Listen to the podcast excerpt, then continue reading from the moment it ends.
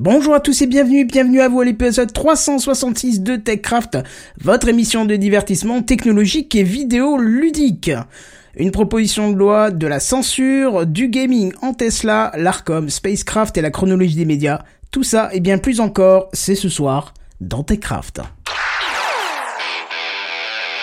City présente. TechCraft.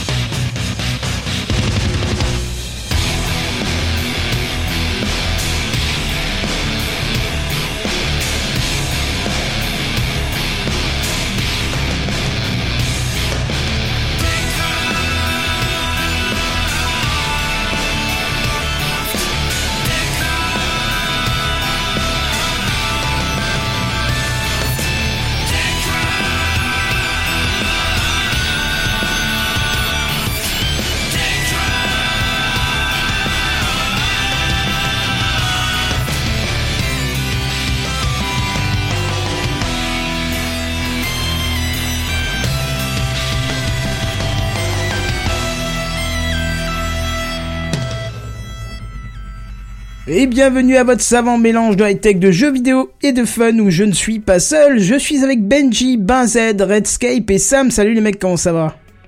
Eh ben, Bonsoir. Ça va bien, la grande forme, tout? Bah, ça va, ça va. Ça va. Bah écoute, c'est bien. Moi je suis content, j'ai réglé des soucis de son ce soir et, et ça m'a même perturbé tellement tout était prêt en avance et tout était T'as fonctionnel. vu ça? Tout était nickel, Eh t'as ben, pas bafouillé, t'as C'est rien. là que tu non, mais dis j'ai raté un truc, c'est obligé. Mais oui, mais c'est ça, jusqu'à la dernière Ça va seconde. arriver, la soirée n'est pas terminée, les gars. c'est c'est le moment de poser la question fatidique. Est-ce que t'as appuyé sur Rec au début?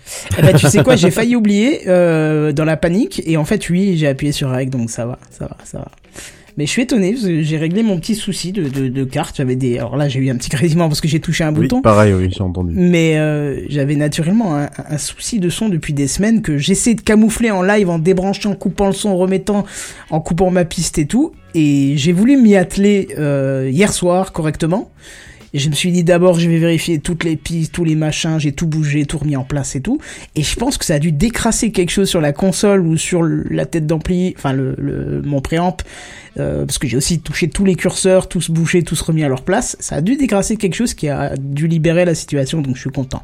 Très content parce que euh, si l'un des deux éléments là était mort, euh, la tête d'ampli, euh, le, le préampli vaut 600 balles, le micro vaut 600 balles, ça m'aurait fait de changer l'un des deux quand même. Mais bon, voilà. On y est en tout cas. Et vous avez vu, hein, on a des micros qui coûtent cher et on n'a pas de Tipeee. Hein C'est beau Pardon, ça. C'est Mais, pas du mais- tout un mais comment pour les font-ils autres. C'est ça. Comment font-ils Ouais. Quels sont leurs réseaux?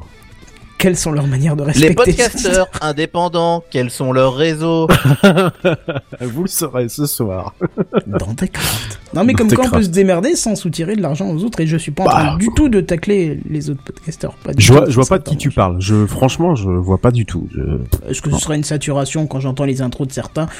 Je suis pas là pour me mettre des gens à dos, vu que dans un ou deux mois on va les rencontrer euh, directement. hein. Nous fais une belle transition d'ailleurs. Oui, C'est bien aujourd'hui, hein. on est sur un bon mood, ça a bien commencé ce matin et je sens que la soirée est loin d'être terminée. Voilà, c'est ça. Et d'ailleurs, euh, euh, on va même pas mettre de transition. Où est-ce qu'on va les rencontrer Ces podcasters, ça sera à Podren. Et Podren, eh ben c'est ça. Vous voulez écouter, découvrir et faire du podcast en live? Rendez-vous à Podren, les 16 et 17 avril 2022. Lors de ce festival du podcast, venez découvrir des quiz, de la culture coréenne, de la science, de l'édition, de la chanson française, de la musique live, de la pop culture, ou encore des nouvelles érotiques et l'univers de la fiction sonore. Entrée gratuite. Inscription, programme et bien plus encore sur podren.fr. Sur podren.fr. Et c'est quand Podren au fait, euh, Kendon Arrête, j'oublie toujours la date même quand je l'entends. 16, 17. C'est le week-end de Pâques, c'est ça qu'il 17 faut et dire. 18, voilà le week-end de Pâques. Je sais pas pourquoi j'arrive 16, pas 17. à hein. mémoriser la date, même que je viens de l'entendre. je sais pas pourquoi, les coups, j'y peux rien, c'est Sa- comme ça. Sachez que si vous êtes français, et je pense que beaucoup de nos auditeurs le sont, euh, en avril vous allez faire premier tour de présidentiel, Podren, deuxième tour de présidentiel. On enchaîne putain, comme vrai, ça. à c'est vrai qu'on est entre les deux tours, ouais. Donc voilà, il y aura des débats certainement Anneaux, animés sur les deux, euh, les deux qui seront sélectionnés pour le deuxième tour pendant Podren. Mais vous n'êtes pas obligé d'y participer, rassurez-vous. Ouais, ouais. Non, on vous, on vous incite pas du tout à, comment dire, à aller voter, non, c'est pas. C'est pas notre boulot du tout. Si déjà Non. on peut aller voter. Pardon. si Voilà. on arrive jusque là, ce serait déjà bien. Allez, on Mais passe. en Bienvenue dans votent aussi, Optimiste hein, ils votent un peu Euh. Poutine et Poutine, mais ils votent, hein, je vois pas de pose problème. Moi, la poutine, je la préfère avec du cheddar. Voilà. Ou race. Voilà, ça, ça fait race Poutine. Allez. Allez, c'est parti. Allez. l'introduction. On va essayer de faire vite aujourd'hui. Oh, tu parles, c'est encore un truc qui va durer des heures, ça.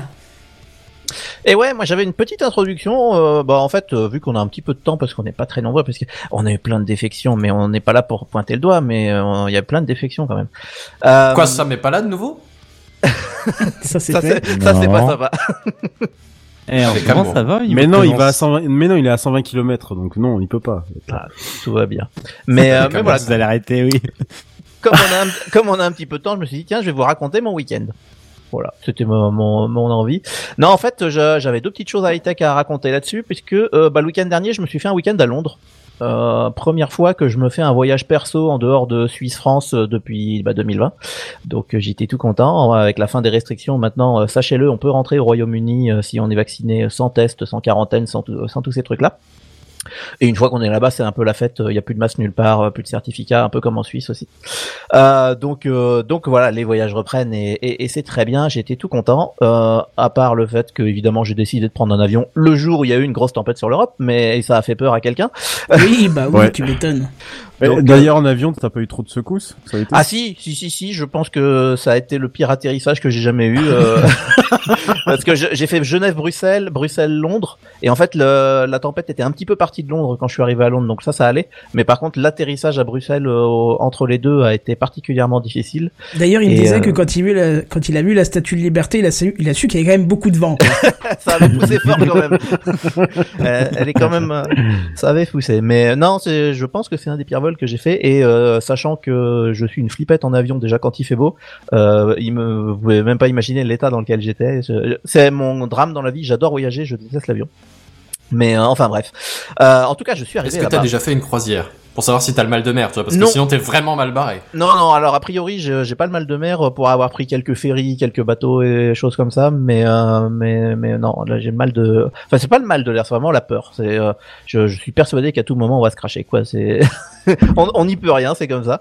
Et euh, mais ça n'arrive Genre jamais. quand tu vas jusqu'à la Nouvelle-Zélande, t'as le temps de te cracher un paquet de fois, tu vois. Et oui, et surtout quand tu penses que t'es au milieu du Pacifique et que la putain de prochaine île elle est à 2000 bornes et que de toute façon s'il arrive quelque chose, t'es dans la merde. donc comme ça c'est fait. Mais euh, mais bon, voilà, en tout cas, je suis arrivé à bon port et donc euh, bah j'ai visité Londres, ça faisait longtemps que j'étais pas allé à Londres. Et euh, bah, j'ai découvert des petites choses high-tech un petit peu sympas. Euh, notamment, j'ai remarqué un truc sur le paiement par mobile.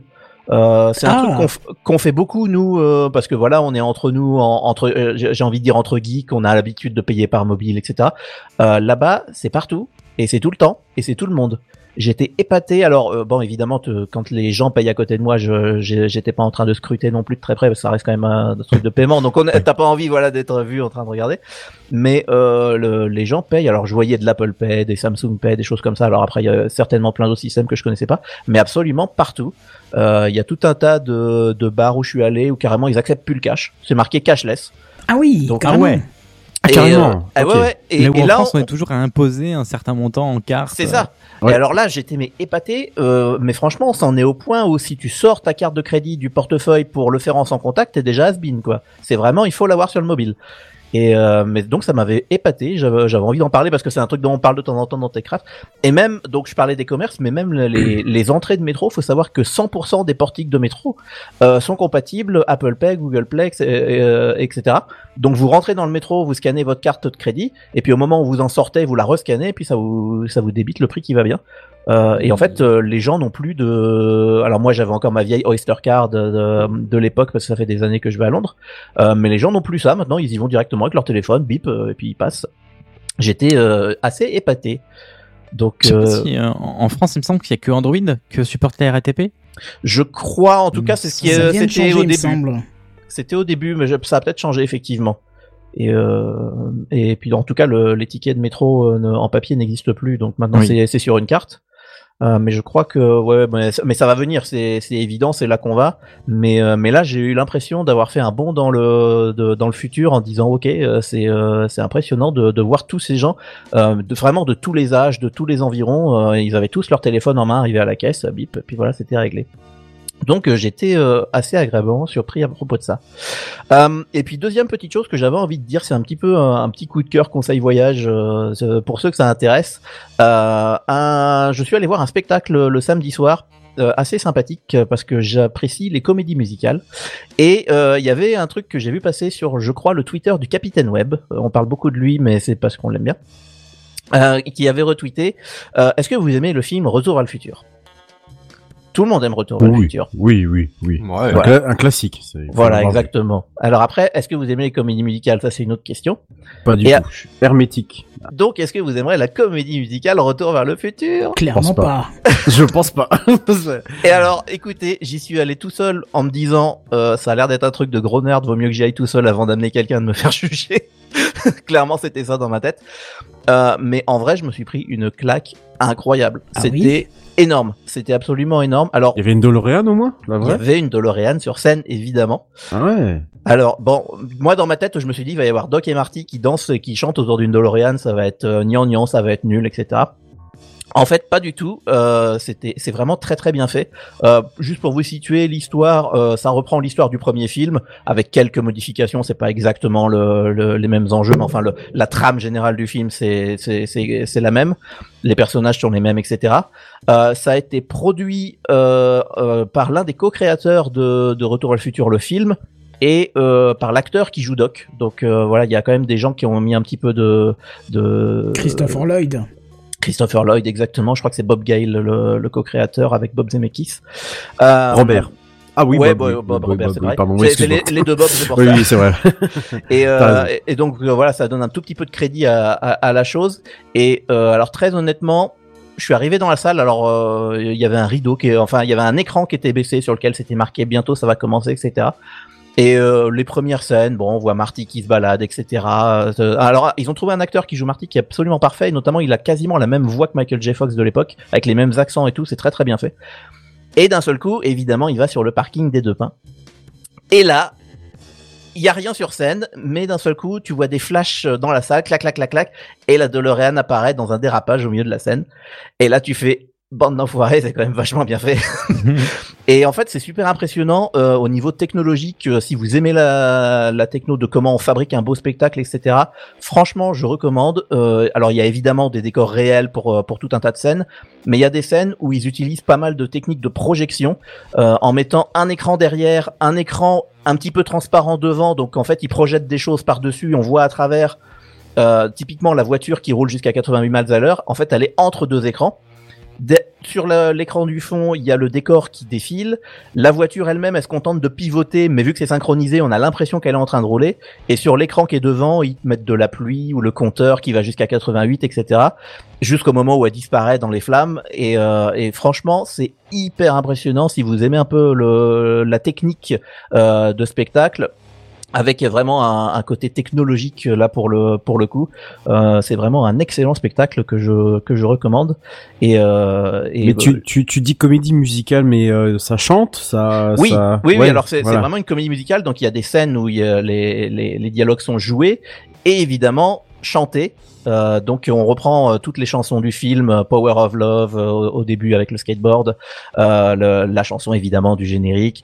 Enfin il y a, y a tout un tas de choses, mais il y a plein de chansons originales euh, où oui bah il y a, y a Doc qui chante à un moment donné une chanson qui est It Works euh, pour dire ça marche. Bah, il, est sur la DeLorean, il est tout content de voir qu'elle marche euh, parce que c'est le Doc des années 50. Donc j'ai fabriqué quelque chose qui marche. Et enfin voilà, il y a tout un tas de chansons, mais euh, franchement c'est euh, C'est pas vraiment- cucul la praline, quoi. C'est pas, pas du tout, c'est hyper drôle, les dialogues sont hilarants. Alors évidemment, faut parler anglais, hein, c'est tout en anglais, mais c'est hilarant. Euh, ils ont vraiment très très bien fait les choses. La reproduction des années 80 est excellente, la reproduction des années 50 est excellente. Et, euh, et juste pour vous donner l'eau à la bouche au niveau euh, scénique, vous connaissez le film, vous savez comment il termine avec le doc qui débarque du futur et qui finit par dire la route là où on va, on n'a pas besoin de route. Et vous savez exactement ce qui se passe après. Sachez que ça, il se passe la même chose sur scène. Et c'est impressionnant sa mère, je vous le dis. Donc, C'est vrai que ça euh, donne envie, hein, du coup. Bah oui, Là, du coup, oui. effectivement, la scène de fin, je suis bien curieux. Ouais. ah ouais, ouais, ouais, et Pourtant statique, euh, oui. Et là, quand t'es assis, moi j'étais au quatrième rang, et ben il a fallu regarder en l'air. Et c'était impressionnant. Donc, euh, donc non, franchement, je, je conseille euh, à tous les, tous nos amis geeks et autres euh, nerds, parce que c'est quand même un petit peu fait pour nous. Euh, c'est ceux qui aiment le film principalement, mais même si vous connaissez pas trop le film, vous serez pas dépaysés. Euh, c'est un excellent spectacle que je vous recommande. Donc, la comédie musicale Retour à le futur, c'est au théâtre Adelphi à Londres. Voilà, voilà. C'était tout pour ma petite intro. Ah bah écoute, c'était parfait. Tu m'as bien donné envie, en tout cas, si ça s'exporte en France, il y a peut-être moyen de... de Oui, c'est ce que j'allais dire. euh, T'as pas d'informations euh, si en Pour l'instant euh, pas, on est au tout début, je crois qu'ils avaient commencé à faire les premières représentations à Manchester juste avant le Covid, et puis bah évidemment Covid a tout bloqué, donc là en fait on est on- bah, ils ont pris deux ans dans la gueule, mais on est vraiment au tout tout début, mais euh, mais ça a du succès, la salle était blindée, ils sont blindés tous les soirs, Euh, c'est un spectacle qui se joue chaque jour, et, euh, je crois même que le week-end il se joue deux fois par jour, donc donc non non s'il a du succès, je pense qu'ils vont le, le traduire et le, le tourner à travers le monde, ce qui serait vraiment une très bonne chose, comme ils font avec le Roi Lion qui en ce moment est Tom Mogador, que je vous conseille aussi pour l'avoir vu en anglais. Donc ouais, ouais c'est j'ai hâte que, que ça vienne chez nous. Mais écoute, merci pour cette recommandation, en tout cas. Voilà, c'est tout pour moi. Donc euh, à moins que vous ayez d'autres choses à dire, je crois que bah on peut aller directement dans les news high tech. Chef, euh, c'est toi qui commence? Bah oui, écoute, c'est parti, alors. C'est les news high-tech. C'est les news high-tech. C'est les news high-tech. C'est les news high-tech. T'as vu le dernier iPhone, il est tout noir. C'est les news high-tech. Qu'est-ce que c'est le high-tech? C'est plus de mon temps tout ça. Kenton.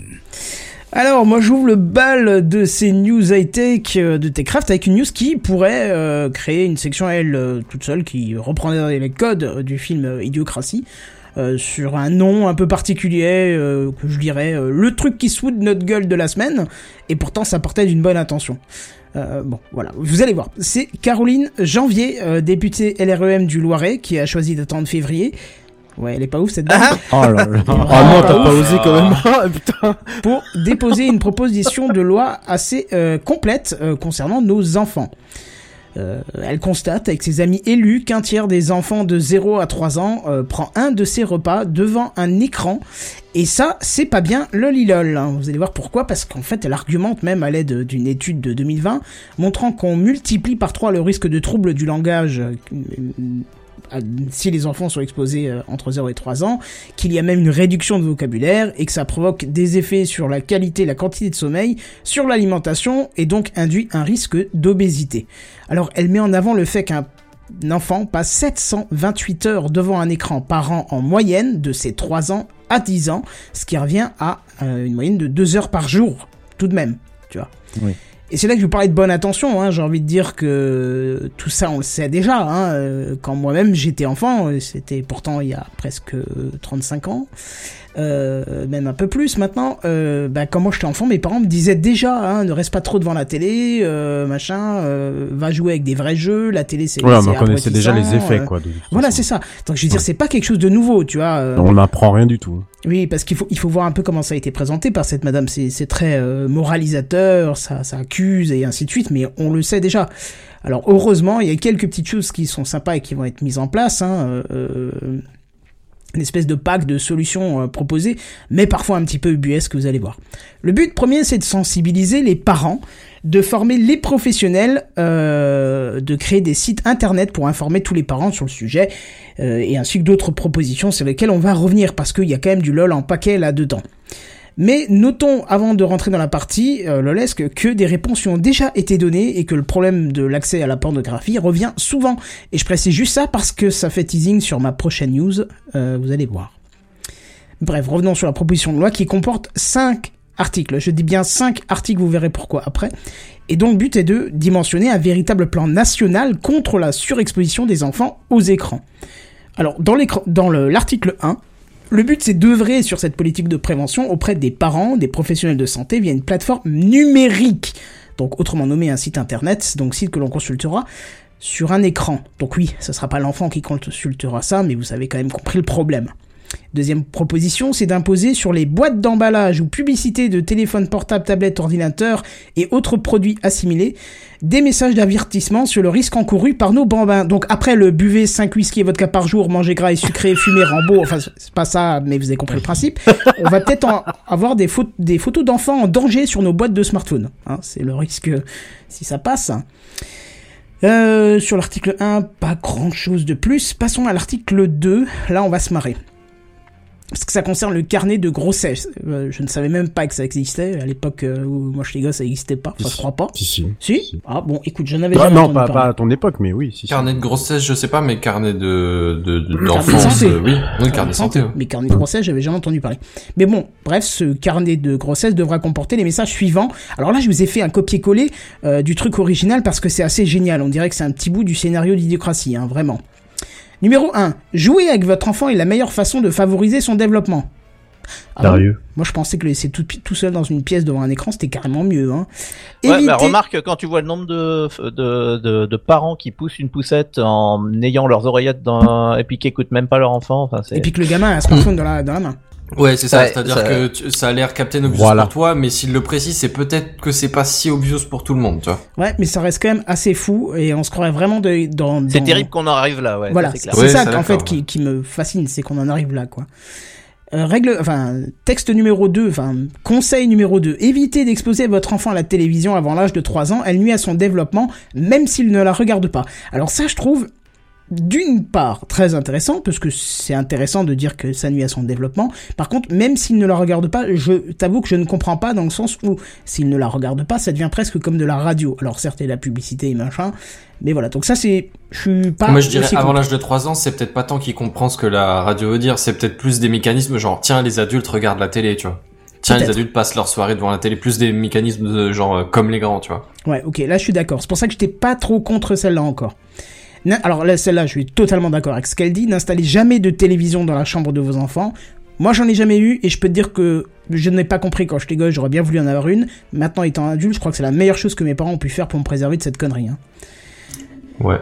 Euh, 4. Ça aussi, c'est aberrant d'en arriver là. Fixer des règles claires sur les temps d'écran. Respecter de grandes plages de temps sans écran et encourager les jeux traditionnels. C'est vrai? Non, c'est pas aberrant. Non, mais, mais- non, c'est pas oui, aberrant. mais je trouve ça triste. non. Mais attends, on en Ah reparle à la fin, tu vois. Ouais, ok. Euh, ça, j'ai pas tout à fait compris le ciblage très précis de, de ce numéro 5 qui dit interdisez les outils numériques devant les repas et avant le coucher et ne les utilisez Oh. pas pour calmer votre enfant. Alors la, la deuxième partie, je serais moins apte à juger, mais la première partie, c'est genre en gros à, à table, tu manges, tu regardes pas, t'as pas le nez, chacun le nez dans son téléphone et Mm. c'est pas chacun regarde la télé ou je sais pas quoi, tu vois. Mais justement, j'aurais pensé que interdisez la télé durant les repas et avant le coucher, mais pas les Ouais, mais tu peux aussi avoir hein. le téléphone, pareil, ou la tablette, tu vois. Oui. La télé, Bah, c'est plus 21 traditionnel. siècle, hein. La, la télé, c'est plus traditionnel. T'as tendance à la voir euh, pendant manger, si tu veux, Mm. entre guillemets.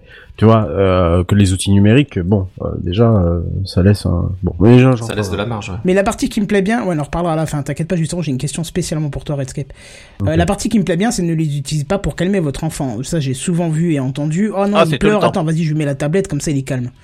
Et ça, c'est une horreur, je pense. Hmm.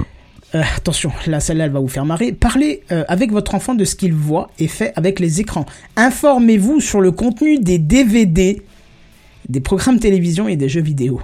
Oui, alors le, le côté DVD, euh, on lui dit qu'on est en 2022. Voilà, c'est- qui achète encore Par des contre, le DVD, reste, quoi. par contre, le reste, euh, je suis assez d'accord. Ouais. Il Oui, faut il y faire a des attention choses qui au sont contenu de cette Betamax. Oh. Elle, peut être dangereuse, on ne sait pas. En vrai, On j'ai sait envie pas ce que ton papa a enregistré sur le magnétoscope avec. Papa, c'est quoi cette cassette? Tu peux me la montrer? C'est pas les minicums, je comprends pas. Non, non, il y a des choses qui sont valables et d'autres qui sont aberrantes, comme regarder sur les DVD, quoi. Ça, bon, voilà.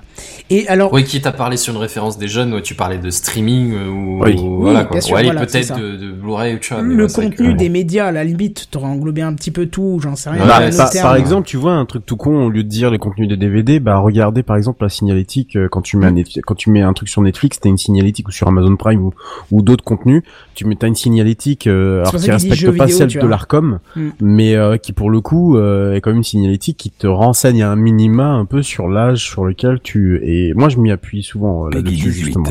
Voilà, par exemple. Entre autres. Il y a Co- Cowboy Étoile dans le chat qui dit pour plus de renseignements, consultez 3615 France. Mais c'est c'est très à propos, hein, quand ça me parle de DVD, c'est ce à quoi je vais penser, quoi. Le dernier, il est dommage parce qu'il est tellement, il est tellement juste, mais tellement mal exprimé. C'est donc la règle numéro 7, pensez à sécuriser les connexions. Et là, c'est d'une tristesse absolue parce que on sent l'idée que la dame elle a eu derrière, et on en reparlera dans ma troisième news. Je fais que du teasing pour mes news ce Oh soir. là là Eh oui Oh là là. sur le contrôle parental. On, on voit un peu ce qu'elle a voulu dire. Mettez du contrôle parental, sauf que c'est pas sécuriser les connexions. Sécuriser les connexions, c'est éviter que votre ligne puisse se faire pirater C'est trop par en- quelqu'un de C'est passé en. HTTPS, quoi. C'est. En, fait, c'est trop en surface. euh, ces propositions, elles vont pas assez loin. Elles se- je trouve. Voilà. voilà. Bah, Après, si tu restes trop technique, trop précis, tu vas perdre du monde aussi. Et justement, Ouais, tu vas mais- perdre ceux qui sont pas trop sensibilisés Oui, à la chose à la ouais, base, tu vois, qui devraient être les, Enfin, je veux les dire, au- destinataires. Ouais, c'est c'est toujours le même problème, je veux dire, pour apprendre à conduire. T'apprends à minima euh, que la voiture elle a quatre roues, un volant, un moteur, et puis t'apprends à, à savoir où est ton niveau de vie, même si personne a priori euh, ne, ne, ne le fait. Là, Bah, je vous rappelle que c'est un message sur le carnet de grossesse, tu vois. Oui. Et Ouais. pensez à sécuriser les connexions. Ça, ça n'a, en fait, on sent que l'idée derrière, c'était de protéger Ouais. l'enfant de ce qu'il peut voir sur un ordinateur ou devant un média. Mais sécuriser les connexions, c'est pas du tout ça que ça veut dire. On le sait parce que des lois encadrent déjà. Il y a une loi qui est défaut de euh, défaut caractérisé de sécurisation de lignes internet.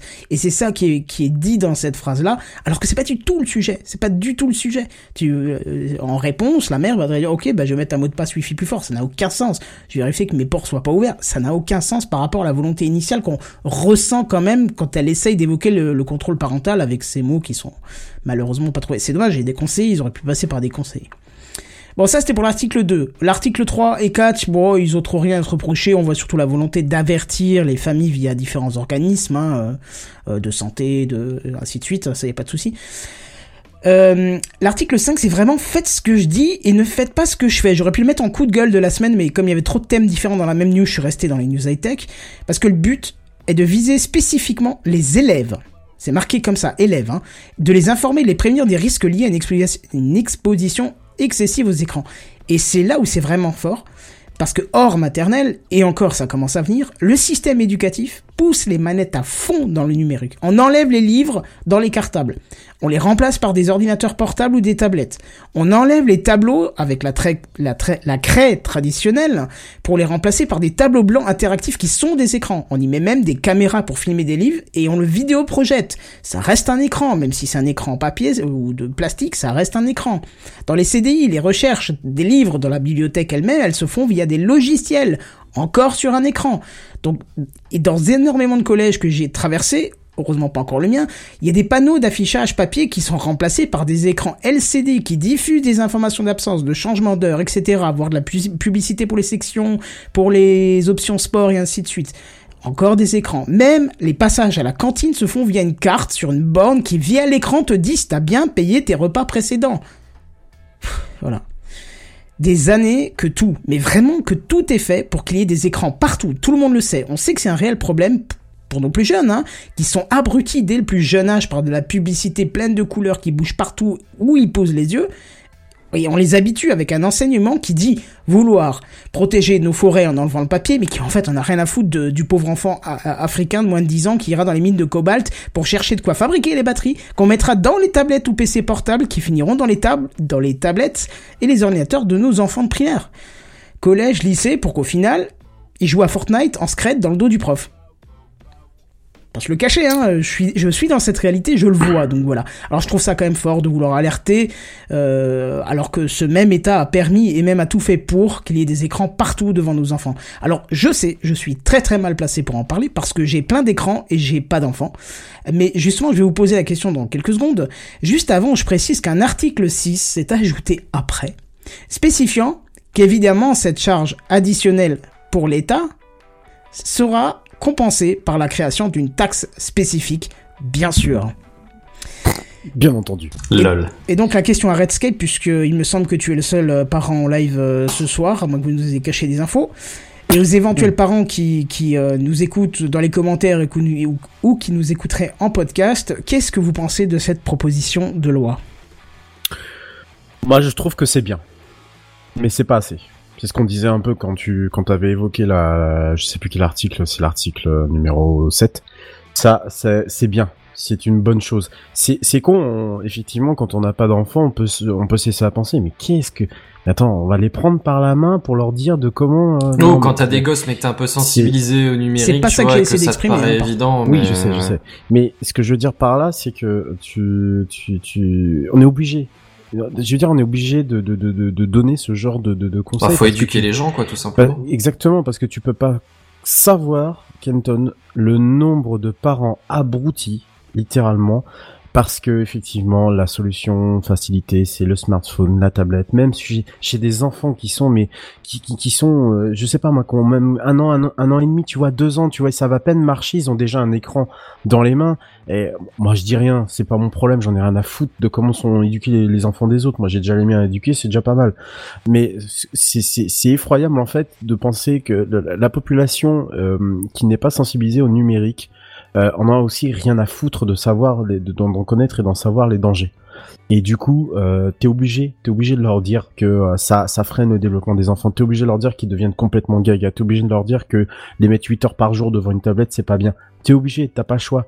Parce que je suis désolé de le dire, et peut-être que ça va choquer des gens, et peut-être que c'est très populiste ce que je veux dire, mais les gens sont cons, les gens sont abrutis, les gens sont abrutis, les gens qui, par exemple, Bah, sont, c'est juste qu'ils ont euh, besoin là- d'être éduqués, ça leur vient Exact- pas forcément en tête, tu vois, c'est... euh, Et, et enfin, ça leur vient pas. c'est- Non, c'est des règles de bon sens, euh, Benzen. Bah, Voilà, c'est des règles de bon sens attends, parce que t'es bon sens. sensibilisé au numérique. Non, non, non, non, non, non. C'est je du bon juste sens. dire quelque chose. C'est du bon sens. Mes parents, quand ils étaient gamins, ils ont pas eu la télé tout de suite, ils l'ont eu plus tard. Pourtant, mes parents m'ont dit à moi de pas rester trop longtemps devant la télé.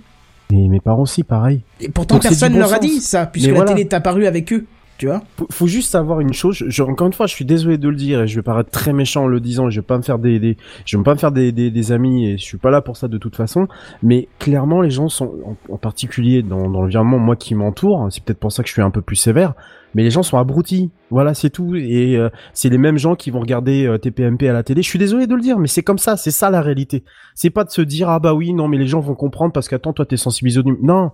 Les gens sont cons, c'est tout. Ils sont cons, ils sont cons, et à partir de ce moment-là, ben, tu t'auras beau leur dire quoi que ce soit, c'est du bon sens peut-être à nos yeux, c'est du bon sens pour la majeure partie des gens, mais il se trouve que la majeure partie des gens, bah, ce sont pas ces gens-là qui vont, euh, qui ne vont pas, qui vont, euh, qui vont limiter les écrans au sein d'une. Il y a, des études qui sont faites, notamment au niveau de l'Insee, qui corrèlent en général, euh, ça c'est intéressant à mettre en exergue, mais qui corrèlent en général, par exemple, le nombre d'années d'études avec, par exemple, le, fait que tu es un enfant, voilà, et qui, en général, ce genre d'études, pas biaisé hein, du tout, hein, c'est de l'étude très sérieuse, dit que moins tu fais d'études et plus tôt tu fais, tu, tu, tu fais un enfant. Mais si tu observes également que dans ce genre de, de, de, famille-là, dans ce genre, chez ce genre de personnes-là, ce sont aussi ces gens-là qui vont aller recourir à, qui vont, qui vont aller, qui vont être plus sensibles, si tu veux, à, à l'achat mercantile facile, euh, au, au, au truc, au, je sais pas moi, je sais pas, il y a quelques années de ça, vous, je sais pas si vous vous souvenez, euh, le, le, le, le Nutella qui était chez Lidl en promo là qui était pas cher du tout là il y avait une émeute et tout ça dessus. voilà exactement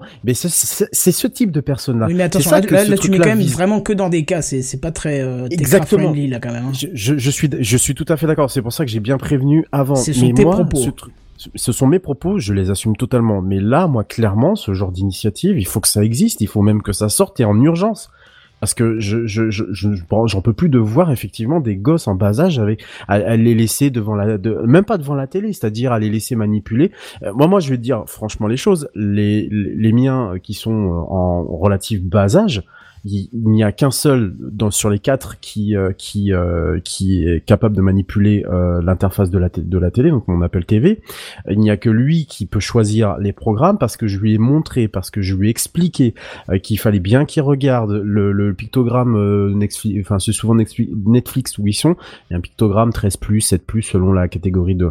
Donc je l'ai bien éduqué, je l'ai bien. Bah, tu peux lui créer un compte aussi dessus. Hein. Je peux lui créer effectivement un compte, tout, tout à fait, mais je suis très sensible à ce genre de choses-là parce que euh, et ça me vient aussi de peut-être quand j'étais petit où moi j'avais pas le droit de regarder tout ce qui était au dessus avec un, un- le pictogramme du CSA, vous savez le, le petit moins 10, moins 12, euh, moins 16, moins 18. Euh, mais euh, je veux dire c'est très simple de le faire. T'as pas le droit de regarder ça. Tu le, tu, si tu, enfin, tu peux pas le regarder parce que c'est bloqué de toute manière. Donc voilà, il y a qu'un, il y y a, en plus, tu vois, Netflix, un truc très très con. Euh, je sais pas si vous vous souvenez, mais il y a quelques mois de ça, on a eu la polémique Squid Game. Moi, j'ai été directement Polémique, touché pourquoi parce- polémique? Bah parce que Squid Game, euh, accessible via le Netflix des profils des parents, Oui. Qu'est-ce que faisaient les enfants? Ils en parlaient à l'école. Ah tiens, t'as vu, il y a un truc, c'est mortel. Il y a des gens, ils se font tirer. dessus. Enfin, j'ai vu les, les, enfin, j'ai vu trois épisodes. Ça m'a, m'a, m'a cassé les couilles cette série. Enfin, j'aime pas. Bref, c'est pas le propos. Mais ce qui s'est passé, c'est que en fait, euh, des- gens sur Twitter se sont dit, mais attendez, c'est très simple. On peut verrouiller les comptes des personnes. Tu peux verrouiller les comptes. En fait, t'as semble des- tu peux plusieurs un mot de passe sur ton profil. Bien sûr, Ouais, évidemment, évidemment, pas mis. Alors évidemment, Netflix en est pris, s'est pris un petit shitstorm dans la gueule en, en se disant, bah oui, mais du coup, euh, le- le- le- le- l'option, elle est au fin fond de ton paramètre, tes paramétrages de compte et tout ça. Donc voilà, il y a eu un petit coup de, un petit coup de polémique aussi, aussi par rapport à ça. Mais ça, c'est possible de le faire. Mais le truc, c'est que tu, si tu le dis pas, ben les gosses, qu'est-ce qu'ils vont faire? Boum, ils vont aller sur le profil des parents, et boum, je regarde Sweet Game, et puis bah voilà, on a eu, on a eu effectivement une petite polémique. Oui, mais encore une mois. fois, Et comme je te Oui. l'ai dit avant, là, t'es en train de dire que moi, j'ai dit que c'était une mauvaise initiative. Non, j'ai dit que ça partait d'une bonne intention, mais que c'est oui, pas- que ça- pas mais- fait en corrélation avec notre temps et c'est pas fait correctement, tu vois. C'est pas fait encore effectivement correctement parce que ils ne consultent parce que ces gens ces gens-là ne consultent pas euh, non peut-être pas la réalité du terrain et ne consultent pas euh, euh, des, des, des spécialistes qui eux savent euh, exactement ce qui se passe ce qui se passe que ce soit des spécialistes de la Si, petite enfance Si, ou- justement, ou ils le disent. Euh, ça, c'est la partie où je pense que t'as pas tout à fait saisi où était mon coup de gueule et où j'étais d'accord en fait. Elle, le- elle le dit au début avec les 728 heures devant un écran. Je suis totalement d'accord avec ça. C'est un problème. Quand j'ai dit que l'intention c'était de former le personnel et les gens, je suis d'accord aussi avec ça. Mais c'est la façon dont c'est fait, la façon dont c'est formulé et ainsi de suite. C'est un projet de loi. C'est-à-dire qu'on n'est pas en train d'être euh, la V2 du brouillon qui est pas encore passé par tous les collègues et qui, euh, voilà.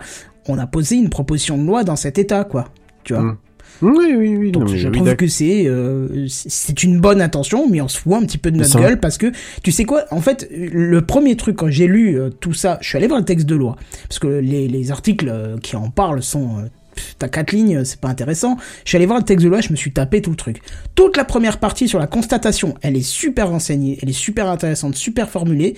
Tout le reste, c'est euh, vraiment posé comme ça. Et t'as l'impression que c'est quelqu'un qui s'est dit, putain, je suis payé, je suis député, qu'est-ce que je peux faire pour faire style j'ai travaillé Bon, on va reprendre des études, on va les citer, et puis on Ah va oui, mettre oui. deux, deux, trois phrases pour dire, ah, on fait quelque chose, euh, on va essayer de lutter contre. Tu vois? Toute la partie de reprise d'infos, elle est juste, forcément, elle est intéressante, parce que c'est pas elle qui l'a fait, ce, ce truc. Mais tout ce qui est comme proposition, je trouve, n'est pas bien faite. C'est, il y a des bonnes idées, mais C'est t'as l'impression que c'est un premier jet, un pas- premier brouillon Oui, posé ça, comme oui. ça, sans relecture, sans rien, quoi. ah moi c'est l'impression que ça me donne quand tu t'as- fait ta news hein. clairement Ah, hein, bah alors, du coup, je reprécise, euh, c'est vraiment dans le sens où c'est bâclé. c'est ça. bâclé. c'est une bonne Oui, initiative, mais c'est bâclé, quoi. C'est pour Ça ça, que je peux pas pas le mettre dans l'initiative de la semaine non plus, tu pas si loin. Donc, euh, donc c'est, donc je voilà, euh, clairement, je sais pas si en l'état actuel des choses, c'est un projet de loi, donc a priori, il y a peu de chances que ça soit euh, modifié. C'est passé au Sénat ou à l'Assemblée nationale Du tout, rien du tout. Tu sais. Ok, donc. Euh... Non, c'est pas que je sais pas, c'est passé nulle part pour l'instant, c'est juste une ah, ça va c'est proposition de nulle loi. part. ouais. Ouais, ouais. D'accord. Ok, c'est une proposition de loi. Et ça pourra Donc- pas passer tout de suite, je sais plus pour quelle raison, euh, ils sont hors délai d'un truc. euh, non, non, non. Non. Euh, je sais plus pourquoi, mais ça peut plus passer pour quelques mois à venir. Bah, Bon, ils ont peut-être oui. déjà rempli leur, euh, leur calendrier pour les mois qui viennent. hein, Ça doit être ça, ouais. Ouais, ouais, je, je pense qu'il y a, y un moment de toute façon où ils sont obligés de s'arrêter pour euh, après les législatives.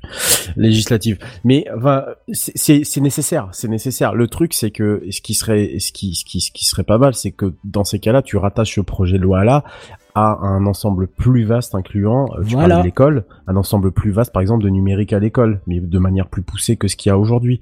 Par exemple, euh, au lieu de faire style, tiens, oui, effectivement, j'ai posé deux trois, deux trois, euh, deux trois, euh, deux trois recommandations, et puis après, voilà, je m'en vais, et puis on verra bien qui, qui suivra le truc. Quoi. Que t'aies un véritable, une véritable ambition numérique. Tiens, c'est marrant, on est dans en pleine période présidentielle, hein, mais voilà, une véritable ambition numérique en fait pour euh, que les que que que, que les gens, euh, les gens puissent en fait être véritablement éduqués. Parce que je suis désolé de le dire, et encore une fois, ça encore paraît très méchant ce que je veux dire. Les gens ont besoin d'éducation là-dedans. Ils ont besoin d'éducation. il y, a- une chose simple, hein, c'est de mettre euh, au ministère, aux différents ministères, les gens compétents pour, quoi. Ah bah oui, Voilà. parce Et que- pas faire des chaises tournantes pour qu'ils conservent euh, un poste haut et qui n'ont pas forcément de connaissances Euh, domaine, tu vois. vu le secrétaire d'État à la souveraineté, souveraineté numérique euh, qu'on se tape, effectivement, il serait peut-être temps de, Mm. de mettre les, les bonnes personnes aux, aux bons endroits, mais ça c'est toujours la même chose. On a un conseil numérique hein, euh, en France, hein. on a un conseil, euh, le, C, le CNNUM, le, le, le Conseil national du numérique. Moi, je sais pas ce qu'il fait. Tu vois, ce genre de proposition de loi, euh, je vois plus émaner de ce genre de conseil plutôt que, Mm. mais je sais pas ce qu'ils foutent en fait. Qu'est-ce qu'ils foutent Je en sais vrai? pas du tout, je suis pas Je- hein, tous ces je- trucs-là. je- En analytique, je- est hyper efficace. Et ouais, c'est j'ai ça. On a, une, on a une cellule gouvernementale euh, du numérique, euh, de la sécurité informatique qui est d'une efficacité rare. Euh, par contre, quand tu vois le, le CNN Num, qui à l'époque, je me souviens, il y avait, euh, il y avait l'ex, euh, l'ex-président de Mozilla Europe, Tristan Nito, qui est assez connu des, euh, assez connu des, des libristes notamment, euh, qui, euh, qui, qui était, euh, il a fini par démissionner parce qu'ils ont, ils renouvellent en fait tout, le- je sais plus combien de temps, tous les deux ans, je crois, le, le, le bureau, je sais plus quoi. Mais je les entends, je n'entends plus du tout parler et je me demande bien ce qu'ils foutent en vrai, parce que ça, c'est le genre de, de Ils choses qui- organisent des rencontres avec McFly et Carlito et le président. Ouais, super. Putain. bah, et après, on te parle d'éducation numérique. Hein. Tu- Euh, là, tu viens de bah dire oui. un truc. Là, c'est exactement Mais ça. oui, tu vois. mais c'est ça. T'es les mêmes, les mêmes kids qui vont dire ah t'as vu ma merde. Ben Merde. oui. Ah, Alors que, si je peux me permettre, euh, moi j'ai une euh, j'ai une proposition de loi. Il faut que j'en parle à mon député parce que ça va pas du tout. Pour éviter que les enfants regardent des écrans, moi j'ai un autre média qui est magnifique où il y a pas d'écran. Le podcast. Eh ben oui, effectivement. Écoutez oui. TechCraft les gamins. Bonjour les enfants. Je suis pas sûr qu'on soit Le adapté. nouvel iPhone. Dirais Surtout pas un Peggy je viens de 18, mais on est au moins un Peggy 12, voire un Peggy 16 parfois. ouais, sans problème, sans problème. Non mais oui, non mais voilà, voilà. Alors, toi, ça va, Benji. T'es dans un pays qui, euh, enfin, tu peux parler d'un truc un député, ça peut rapidement déclencher un référendum. D'après ce que j'ai entendu parler de, de la Suisse. En général, euh, enfin, je crois que ta possibilité, toi, en tant que, tant que citoyen, en tant que citoyen, si tu récoltes pas un nombre, Si euh, je l'étais, je ne suis pas citoyen suisse. hein. ah, tu n'es pas, oui, non mais oui, ah oui, c'est vrai, oui. c'est ressorti. Mais moi, je peux parler à mon député français parce qu'on a un député des Français de Suisse euh, qui est régulièrement dans les médias parce qu'il fait de la merde. Voilà, c'est c'est dit. C'était de la politique. Excusez-moi, j'ai raté. c'est tout. Mais Voilà. bon, c'est pas grave. Allez, je pense qu'on a fait le tour du sujet. Mm. On va pas dévier vers le, le côté politique. Mais- C'était la, c'était un peu le, le, le truc que j'ai. L'idée est bonne, mais c'est maladroit. Quoi, Voilà, c'est ça, comme d'habitude. Ça mériterait qu'on suive le truc, tu vois. Oui, oui, bien sûr. euh, Mais hein, je pense ça mériterait d'avoir un droit de, ouais. Non, je Clairement. ira pas plus loin que ça. Bah, euh, rien que pour le côté euh, focalisé sur les élèves, alors que toute l'éducation pousse au, au- au 100% numérique, euh, clairement, il y a Oui. un problème, quoi. C'est, enfin, Ouais. Voilà, quoi. Oui. Euh, depuis le lycée 4.0, j'ai de moins en moins de salles informatiques qui sont utilisées. Ils ont tous leur ordinateur portable, donc euh, Ouais. pff, voilà, quoi. Fourni par la région ou Oui, euh, oui, oui, ou- euh, d'accord. fourni avec nos impôts. Oui, voilà, cordialement. c'est ça, fistement. Mm. Allez, c'est parti. News suivante. Benji, Au suivant. Eh oui, c'est moi. Euh, moi, j'avais un petit condensé de deux trois actualités. Alors, je, je sais que généralement on dit que c'est le méli-mélo, mais là non, c'est un méli-mélo logique parce que j'ai regroupé des choses qui vont ensemble. Pour une fois, plutôt que de regrouper des, des trucs un peu random. Non, non. Là, en fait, j'ai j'ai vu euh, passer en fait ces dernières semaines pas mal d'actualités qui concernaient la censure en Chine et euh, particulièrement centrées sur les LGBT. Et euh, vu que c'est un sujet qui me touche et qui m'importe pas mal, j'avais envie d'en parler. Euh, alors juste rapidement pour le contexte parce que c'est toujours intéressant de savoir où on est. Euh, L'homosexualité n'est plus un crime en Chine hein, euh, depuis 1997. Ça fait pas si longtemps que ça. Oh, bah, mais. J'étais, j'étais persuadé que c'était, justement que c'était un crime. non, non, non, ça, ça ne l'est plus. Ça Ah a ouais, été dépénalisé en 97. Euh, pour info, en France, ça date de 80. Euh, donc c'était pas si longtemps avant. on hein. n'est pas plus avancé. Hein. Voilà. Mais donc donc voilà, c'est pas un crime, mais pour autant, bah le pays il est pas super ouvert et puis en fait son intolérance, elle, est plutôt en train d'augmenter euh, selon pas mal d'observateurs. Euh, outre euh, les contenus censurés sur le net, hein, on va parler de deux trois deux trois exemples. Il est par exemple interdit de représenter une histoire d'amour homosexuel à la télévision. C'est interdit tout simplement. Euh, et il y a même une règle qui a été mise en place en septembre qui bannit de la télévision les hommes efféminés parce que c'est pas des bons modèles. Donc euh, si t'as un homme un peu manieré, c'est hop, tu as Ouais, pas le droit d'être elle, est où la limite, quoi? Enfin, c'est- ça, c'est c'est complètement, euh, c'est complètement Il subjectif. faut se taper mais- sur les, sur dans les, sur dans les épaules, dans la main, machin, voilà, tout Oui. ce qui Ouais, est viril. bonhomme. Enfin voilà, tu vois, un, voilà, un bonhomme. Voilà, t'as, t'as, t'as Ouais, tout dit là, un bonhomme. Voilà. Alors la bonhomme, moi je. Claqué au sol. Ah, je- exactement, frère. Attends. à ça, je répondrais que la bromance existe aussi. Donc l'un dans l'autre, si je puis me Et ne permettre, leur parle pas de ça parce que ça va on les interdit choquer. également la bromance. Ah ouais. Donc euh, donc voilà, c'était juste pour donner un peu le contexte en, en Chine. Donc voilà, c'est pas illégal, mais en même temps, c'est mieux, c'est conseillé de On n'aime pas pas, le montrer. vraiment quoi. ça. On n'aime pas trop ça. Euh, donc ma première actualité concerne Grinder euh, ou Grinder. Euh, vous en avez certainement entendu parler, hein, c'est quand même assez connu. Euh, c'est une application de rencontre qui est basée sur la localisation, hein, sur le petit GPS, et qui vise principalement les relations homosexuelles entre hommes. Alors c'est un petit peu en train de changer. Je crois qu'ils essayent d'inclure de plus en plus les trans, etc. Mais ça, voilà, le- principal, la principale cible, c'est vraiment les relations entre hommes. Mais d'ailleurs, est-ce que vous savez que c'est l'une des premières applications du genre? Parce que mine de rien, elle date de 2009. Ah non, vois, Ah bon, j'étais ouais, persuadé que c'était... précurseur ouais, sur la localisation, un truc comme Ah ça, ouais, c'est ouais. ça Et Je pensais en- qu'elle datait de 2015, moi, tu vois. je- Ah non, non, c'est moi. 2009 et en fait c'est 8 mois seulement après le lancement de l'App Store par Apple. Donc Apple a dit maintenant on peut faire des apps et les mecs ils se sont mis aussitôt au turbin pour faire une app de rencontre. Elle est sortie euh, 8 mois après. Donc euh, c'était assez fou et euh, bien avant euh, des, des concurrents comme Tinder qui est arrivé que 3 ans après. Bah, j'aurais jamais pensé. Ah ouais, non, Ouais, c'est- moi non plus. Ouais, moi non plus. hein. Est-ce que tu sais qui est à l'origine de Grinder Ah, Pas je chinois non, je l'ai plus en tête. euh. D'accord. Mais c'est pas chinois, non? Ça, ça a été. Ouais, ça a été chinois à un Ça a moment, été non? chinois pendant Ouais. un temps. Je pense pas que ça a été créé, mais ça a été revendu à des Américains euh, Il y a un dossier à faire parce que je crois qu'ils se sont re- re- revendus la patate chaude un petit peu à droite à C'est possible, ouais, ouais, ouais, tout à fait. Mais, euh, mais moi, je me souviens, pour ma part, j'avais installé euh, Grindr il y a 13 ans sur mon iPhone 3GS. Waouh. voilà, Ah, euh, le coup de gueule dans la gueule. C'était quand même une époque où quand t'allumais le GPS, t'avais 50% de batterie qui partait. hein. C'était tellement ça. Du tout. Et, et je me souviens que mes amis comprenaient pas ce que c'était que cette appli. Ah bon, mais avec le GPS, machin. Et aujourd'hui, ils ont tous Tinder, évidemment. là. donc, euh, comme quoi, le- les choses évoluent. Et euh, bah évidemment, c'est l'application aujourd'hui numéro un hein, sur le marché des rencontres gays, au point d'être entrée dans la culture populaire, puisque tout le monde en parle un peu partout. Donc tu veux dire que les homos ils ont Gr- Grinder, les hétéros ils ont Tinder et les enfants ils ont Kinder, c'est ça? Et voilà, c'est ça. Ah, envoie de lourd, ma gueule. Ah, Exactement. préparé celle-là. Mais euh, ou, ou je dirais plutôt que, comme d'habitude, les hétéros nous copient. Alors, ça c'est tout, c'est gratuit. Hein. C'est gratuit. Ouais, fond- c'était vraiment. C'est gratuit fondé sur rien du tout, mais c'était fait. Voilà. Euh, enfin voilà, ça c'était pour la petite présentation de Grinder pour ceux qui savaient pas ce que c'était. Euh, et ben sachez que en Chine, depuis le 27 janvier, euh, l'application a disparu de l'App Store iOS. Euh, donc elle a été Oh, retirée. Et ouais, euh, disparue. Euh, et elle a apparemment aussi été, euh, elle a aussi été retirée, pardon, des App Store Android. Mais là, j'ai pas les dates exactes parce qu'en fait, les App Store Android sont gérés en Chine par des sociétés chinoises comme Huawei ou Tencent, puisque le Google Play Store n'est pas en Chine. Sachez-le.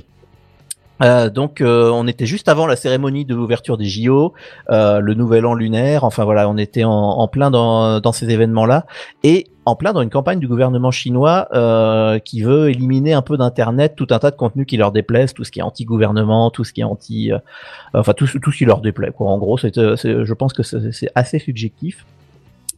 Euh, donc voilà, euh, depuis le 27 euh, janvier, cette application a disparu. Euh, et il faut savoir, hein, on, en, on en parle de temps en temps dans Techcraft, que les censures d'applications, bah, en fait, c'est de plus en plus courant en Chine. On a déjà vu des services d'actualité, des trucs de podcast, de cartographie, et un nombre de jeux vidéo incroyables disparaître des stores du jour au lendemain. Euh, L'an passé, il y avait une application musulmane du Coran euh, qui a disparu, alors en lien évident avec euh, ce qui se passe Mhm. dans l'est du pays, hein, vous vous, en doutez. Ils ont toujours un petit souci avec les musulmans. Mm. Euh, et, euh, et en fait, euh, bah, c'est devenu tellement un problème qu'il y a des sociétés technologiques qui ont des difficultés euh, à travailler dans, dans le marché chinois et qui préfèrent des fois annoncer elles-mêmes leur retrait. De, elles préfèrent dire qu'elles sont haut. Euh, J'ai par exemple noté Microsoft qui va arrêter LinkedIn en fin d'année euh, et Epic Games qui va arrêter sa version locale de Fortnite en fin d'année aussi. Minecraft aussi, Minecraft Mais aussi, hein, je crois, hein, il y a eu un, il y a eu un truc en fin d'année dernière par rapport à ça. Il y a une histoire, ouais, je l'ai plus en Ouais. tête. euh, Je, Ouais, moi non plus, je. je C'était pas je avec une map et une bibliothèque avec des trucs euh, où les Ah, lignes bah étaient écrits oui. dedans euh, plutôt Oui, que oui, en il y avait ça, oui. Il y avait ça, mais je crois qu'il y avait aussi autre chose. Hein. Je me demande si le jeu il existe toujours euh, véritablement en Chine. Ouais. mais, Non, mais effectivement, donc Mm. les- des applications qui disparaissent. Euh, et euh, ça me donne un petit enchaînement vers ma, la deuxième partie de ma news. Donc toujours sur Grinder. Hein, euh, donc l'application est plus téléchargeable en Chine, mais a priori, euh, elle reste installée sur les smartphones euh, de ceux qui l'avaient déjà. Et euh, bah, surtout sur euh, les smartphones des athlètes qui participent au JO, qui sont arrivés de l'étranger avec l'application dans leur smartphone et qui sont arrivés à Pékin. Et euh, c'est là qu'est ma deuxième actualité, c'est que pour protéger euh, bah, les athlètes justement olympiques, euh, la société Grinder elle-même a annoncé qu'elle allait mettre en place une protection, enfin qu'elle qu'elle avait mis, euh, c'est un peu compliqué parce que du coup j'ai écrit une news au futur qui est maintenant passée, euh, qu'elle qu'elle avait mis en place une protection autour du village olympique de Pékin en bloquant la recherche dans le village depuis l'extérieur. Parce qu'en fait, il faut savoir que dans l'application, il y a une fonction qui s'appelle Explorer, euh, qui permet en gros de chercher les profils autour d'un point géographique sans avoir à y être soi-même. Euh, dans l'idée, j'ai pris un exemple qui va bien vous parler. Admettons que vous prévoyez un week-end à Paimpol, le, le week-end prochain. Tu prévois placer- de passer un bon week-end. Il faut placer Paimpol dans chaque émission, ça va être mon challenge. et ben vous pouvez à l'avance en fait naviguer les profils qu'il y a à Paimpol depuis votre application sans euh, sans avoir à y être et puis comme ça vous organisez vos rencontres dans le futur en disant euh, bah je serai là demain ou après-demain. Euh, on, on- on peut organiser des choses. Sachant que Donc- si tu trouves des gens sur Grindr à Paimpol, bah bon courage, je pense. Bah, Oh, si, bah, non, là, là, non, mais voilà, discrimination voilà, discrimine. Et voilà, je parle France force de de province, à la campagne. non, mais voilà, Paimpol tout de suite, bah ouais, y a pas, non, mais. Mais y a pas Les de raison. clichés, ça fait mal, monsieur. Ouais. Ça fait mal. Ouais, Mais justement, là là. ça a été l'un- un des. Ça aussi, euh, ça devait faire mal. Grindr est assez important dans le dans le, le, le monde gay en soi parce que le ça a permis de, de démocratiser les rencontres justement à la Cambrousse et, euh, et là où tu crois qu'il y a personne sans avoir euh, besoin d'aller dans les grandes villes où il y a les bars gays où on se rencontre etc. Maintenant c'est devenu beaucoup plus facile de se Tu rencontrer. devrais parce- venir à Paimpol, hein, euh, Et euh, ça va. tu serais surpris. Oui. Et, et si tu crois qu'il y a rien là-bas, ouvre quelque chose. bah eh, T'es voilà. Euh, non, Ouais. c'était pas ça. Non, non, non, un bar, moi je parlais plutôt, mais. Je, je pense qu'on sait où est-ce qu'on va faire le, le IRL pour l'épisode 400. Paimpol, je pense que c'est Putain, toi ici. serait classe. En, en plus, c'est pas loin de chez moi. Moi, je sais très bien. ah Euh, bah, voilà parfait. Nickel. Euh, donc voilà, en tout cas, ça c'est la fonction explorer, euh, donc qui permet de, de voir les profils à un endroit géographique. Euh, mais en fait, par le passé, bah, cette fonction-là, elle a utilisé, elle a été utilisée, pardon, bah, pour nuire à des athlètes olympiques justement. Excusez-moi, euh, qui tenaient à, cacher leur sexualité euh, en faisant ce qu'on appelle des outings, c'est-à-dire, euh, bah, en gros, on prend une capture d'écran de, de lui et on met sur Internet et sur Twitter, regardez, machin, il est gay, alors que personne ne le savait. Ce qui est évidemment euh, quelque chose d'assez mal. Et euh, bah, notamment, c'était arrivé pendant les derniers JO à Tokyo euh, bah, l'an dernier, et puis de Rio en 2016. En fait, il y avait des internautes qui avaient cherché les profils présents sur les villages olympiques, donc ils savaient exactement où étaient tous les athlètes puisqu'ils dormaient tous au même endroit. Et euh, bah en fait, euh, ils avaient trouvé les athlètes euh, qui étaient connectés, ils avaient pris tout un tas de captures d'écran, euh, ils avaient diffusé ça sur les réseaux Mais ils sociaux. ont que ça à foutre. T'appelles ça encore des Et- internautes, toi? Et bah, bah, oui, Ok. bah, c'est des paparazzis en manque d'idées, quoi. Bah, c'est un peu ça. Et le, le problème, c'est que ça avait été évidemment très préjudiciable, notamment pour des athlètes qui venaient de pays conservateurs euh, où l'homosexualité, parfois un crime, je pense notamment euh, à des. Je crois qu'il y avait un. Iranien, de, enfin il y avait tout un tas de, de gens qui avaient eu de, beaucoup de problèmes euh, suite à ça et, et c'était assez dramatique. Euh, donc voilà, euh, cette année à Pékin, euh, les athlètes ont été relativement protégés puisque les, utilisateurs extérieurs au village olympique ne pouvaient pas accéder à cette zone. Et en fait, quand ils essayaient de le faire, il y avait un pop-up qui expliquait euh, cette zone est fermée à l'exploration, etc. Donc voilà, a priori c'est la première fois que Grinder effectue une action de ce type et bah, on ne peut qu'espérer que cela continue sur des zones sensibles dans ce goût-là. Et, euh, et d'ailleurs, euh, j'ai rajouté une, une petite note. Euh, bien sûr, si vous êtes utilisateur de ce type de service, soyez prudent en général. hein, Il n'y a pas besoin d'aller en Chine pour avoir ce genre de problème. Euh, J'avais par exemple noté en 2020, euh, je crois que c'était en début de l'été, euh, que au au Maroc, il y avait une énorme campagne de outing justement qui avait été effectuée où il y avait eu plein de gens euh, qui avaient eu leur sexualité révélée au grand jour euh, par des utilisateurs qui avaient des faux profils et euh, ça avait créé de, pas mal de drames euh, familiaux et dans, dans la vie professionnelle des gens. Euh, et puis même par chez nous en Europe, hein, c'est assez courant de lire dans l'actualité euh, qu'un homo a été attiré dans un piège par un faux profil euh, pour lui casser la gueule. Donc euh, voilà, soyez prudents, c'est important. Dernière actualité, toujours dans la censure chinoise parce qu'on aime bien ça. La série Friends, tout le monde connaît la série Friends évidemment. Si vous connaissiez Retour à le futur, vous connaissez la série Friends. Là, je suis dans le dans les basiques de la pop culture là clair, quand même. Ça. Dans les standards. Exactement. Euh, non, et- mais allô, quoi. C'est ça quoi. Euh, et ben la série est disponible depuis deux semaines sur les plateformes de streaming chinoises euh, que j'ai noté Bilibili, Tencent, Iqiyi et Youku. Voilà, c'était mon cours de chinois. Euh, mais euh, bah, les internautes ont découvert une T'as petite demandé à la chose. prof le remboursement ou comment ça se passe Et ouais, j'ai un collègue chinois, s'il Ah, c'est- c'est m'entendait, il pleurait. Mais les internautes, du coup, ils ont découvert quelque chose en regardant la série. Euh, bah, c'est la censure, euh, la grosse censure bien dégueulasse. Qu'est-ce qu'on Euh, peut censurer dans Friends? Alors, les amateurs de Friends le savent peut-être. L'ex-femme de Ross, qui s'appelle Carol, elle est lesbienne et en couple avec une femme. Ah bah oui, oui. Et bah, dans la version chinoise, la totalité des passages de ce personnage ou qui parlent de ce personnage ont été coupés. Euh, Ah, donc, ça doit euh, être pas mal en plein milieu d'un dialogue. moindre comprends pas, quoi. Ouais, c'est ça, surtout qu'il doit y avoir Oh, les- des épisodes quasiment dédiés à cette histoire-là. Donc, Oh, les cuts violents, quoi. Ouais, bah j'imagine, ouais, là, comment tu fais pour t'en sortir derrière, euh, genre, d'une- enfin, il te manque toute une partie des, de ce qui Complètement. pose problème à Rose, du coup. euh. complètement a priori euh, de, de ce que disent les internautes sur euh, sur un, sur internet. Euh, les coupes sont dégueulasses, c'est pas discret du tout. Il y a des épisodes qui du coup font 10 minutes au lieu d'en faire 20. euh, enfin, c'est c'est ridicule. Ça a été fait à la hache et euh, de, de façon ridicule. Donc voilà, c'est c'est ce qu'ont fait toutes euh, toutes les plateformes euh, chinoises. Donc ils ont utilisé les mêmes fichiers. Donc j'imagine que c'est passé par un organisme Fourni par le officiel. gouvernement. ouais. Exactement. Et euh, et il y a un hashtag qui s'appelait euh, le hashtag Friends censuré qui a émergé sur les réseaux sociaux comme Weibo, hein, le, le Twitter euh, euh, chinois. Euh, mais le gouvernement qui a la main sur le réseau a également censuré Oh le hashtag et oh l'a remplacé non. par Friends Oh populaire. non Ah putain. Mais c'est 1984, mais la Ah, mais- puissance, mais... c'est complètement ça. non, mais sérieux C'est complètement ça. Donc euh, voilà, une nouvelle euh, censure des plateformes de streaming, euh, un classique, hein, on en a vu euh, malheureusement beaucoup euh, de- de- dans le même genre, et euh, aussi un rappel que les supports physiques restent le seul moyen de voir la version originale des œuvres, euh, puisque bah, les Chinois qui ont les DVD, eux, ils peuvent tout voir et on peut pas venir leur mais Est-ce que chercher. t'as le droit d'acheter le DVD euh, Friends Alors, euh, il a été en vente et a priori la, la série euh, complète a été diffusée en streaming par le passé. D'accord. euh, la, censure Oui, donc là, il, récente. oui, oui, il renforce encore la censure, quoi. Donc, euh, donc voilà, c'est on est vraiment dans, dans cette escalade. Euh, et puis voilà, bah, c'est un rappel comme quoi tout ce qui est en streaming peut être modifié, censuré ou retiré à tout moment. Donc vous ne savez pas si vous avez vu euh, l'œuvre originale quand vous l'avez vu en streaming. Mm. Voilà, c'était mes petites news euh, dépressives de Oui, c'est du fin fond de. C'est- on est bien là, ce soir. hein. Oui, je voulais qu'on parle de choses que sympas. ce mais- matin on se disait high tech, Ouais, fun, tout ça. ça. Ouais, tu Ouais, parles. non mais voilà, c'est mais bon, c'est Allez, maintenant l'Ukraine. ouais, bah c'est pas passé loin quand même. hein.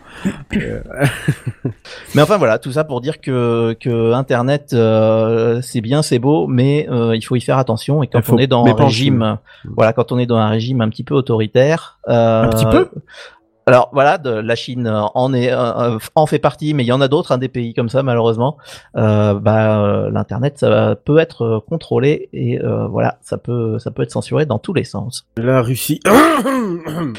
Voilà, voilà. Donc, euh, à moins que vous ayez d'autres choses à dire, euh, je pense qu'on peut passer euh, à Monsieur Redscape. Bah justement, on va essayer de s'échapper. On va prendre la voiture. Prenons la voiture pour nous échapper. Tiens. Redscape. Pardon, Ah, on bah, est un bien, peu trop vite, mais Ah mais j'aime Voilà. bien, ouais j'aime bien ce, ce fondu là. Franchement il était nickel. Euh, on teste des nouvelles idées tiens ce soir dans Techcraft. Euh, ouais on va s'échapper un peu là parce que dis donc euh, mes petites news hein, pas ça va pas être très très très très grand mais euh, très très gros mais bon c'est c'est toujours c'est toujours sympathique à à lire et à apprendre. Euh, moi je vous demande messieurs auriez-vous eu l'idée il y a 10 ans de concevoir qu'on puisse jouer dans une voiture? Oui. Vraiment. Ah oui Ah bah euh, idée il y avait la Game Bah, Boy. C'est-à-dire que euh, moi, il y a 10 ans, j'avais une Game Boy. voilà. euh, Sur la banquette arrière. Quoi. Mon premier jeu dans une voiture, question, ouais. mon premier jeu dans une voiture, c'était mon chemin pour aller en vacances. J'ai joué au Tamagotchi, mec. Ok, d'accord. Oh, non, mais j'aurais mieux euh, mieux tourné ma, ma ma phrase pour le coup. Euh, bon, euh, j'ai envie de dire normalement non pour la- le commun des mortels. Hein, euh, sinon, effectivement, comme toi, Kenton, hein, si tu l'as tu l'as imaginé, hein, je t'invite tout de suite à jouer à l'euro million. Je pense que ça sera ton jour de chance. Parce que Je t'invite oui, juste à vérifier le dans dix- euh, il y a 10 ans parce que il y a 10 ans Canton tu joues plus au Tamagotchi. hein. Ah non, c'était pas. Je pas pour euh, briser tes il y rêves. a- hein, il y a mais- 30 ans. Ah, j'ai pris une échelle de temps relativement courte, j'avoue. Euh, parce que oui, la firme qui porte le nom du scientifique américain du 19e siècle va faire devenir réalité quelque chose qui aujourd'hui encore relève, relève peut-être un, tout petit peu de la SF, pouvoir jouer à sa collection Steam, tranquillou gilou depuis sa Tesla. Bon, avant de faire les prochaines soldes Steam en mode Warrior, il ne s'agit là que d'un souhait de la part d'Elon Musk via son canal favori, j'ai nommé Twitter. C'est donc tout naturellement que via un tweet il y a deux jours, au milieu d'une conversation anodine où il s'exprime, où il exprimait pardon son admiration pour Cyberpunk 2077, le jeu de CD Projekt, à l'origine de The Witcher, que l'homme fort de Tesla annonce, a annoncé travailler, je cite, sur une compatibilité des jeux Steam dans les Tesla plutôt que l'intégration de jeux spécifiques un à un. La première option est là où nous devrions être à long terme. Je ferme mes guillemets. En voilà une bonne nouvelle qui va ravir ce bon vieux Gabe. Euh, bon, pour ceux qui ne savent pas, un Gabe euh, Noel, c'est le, le, le grand, c'est le big boss de, de, de chez Steam.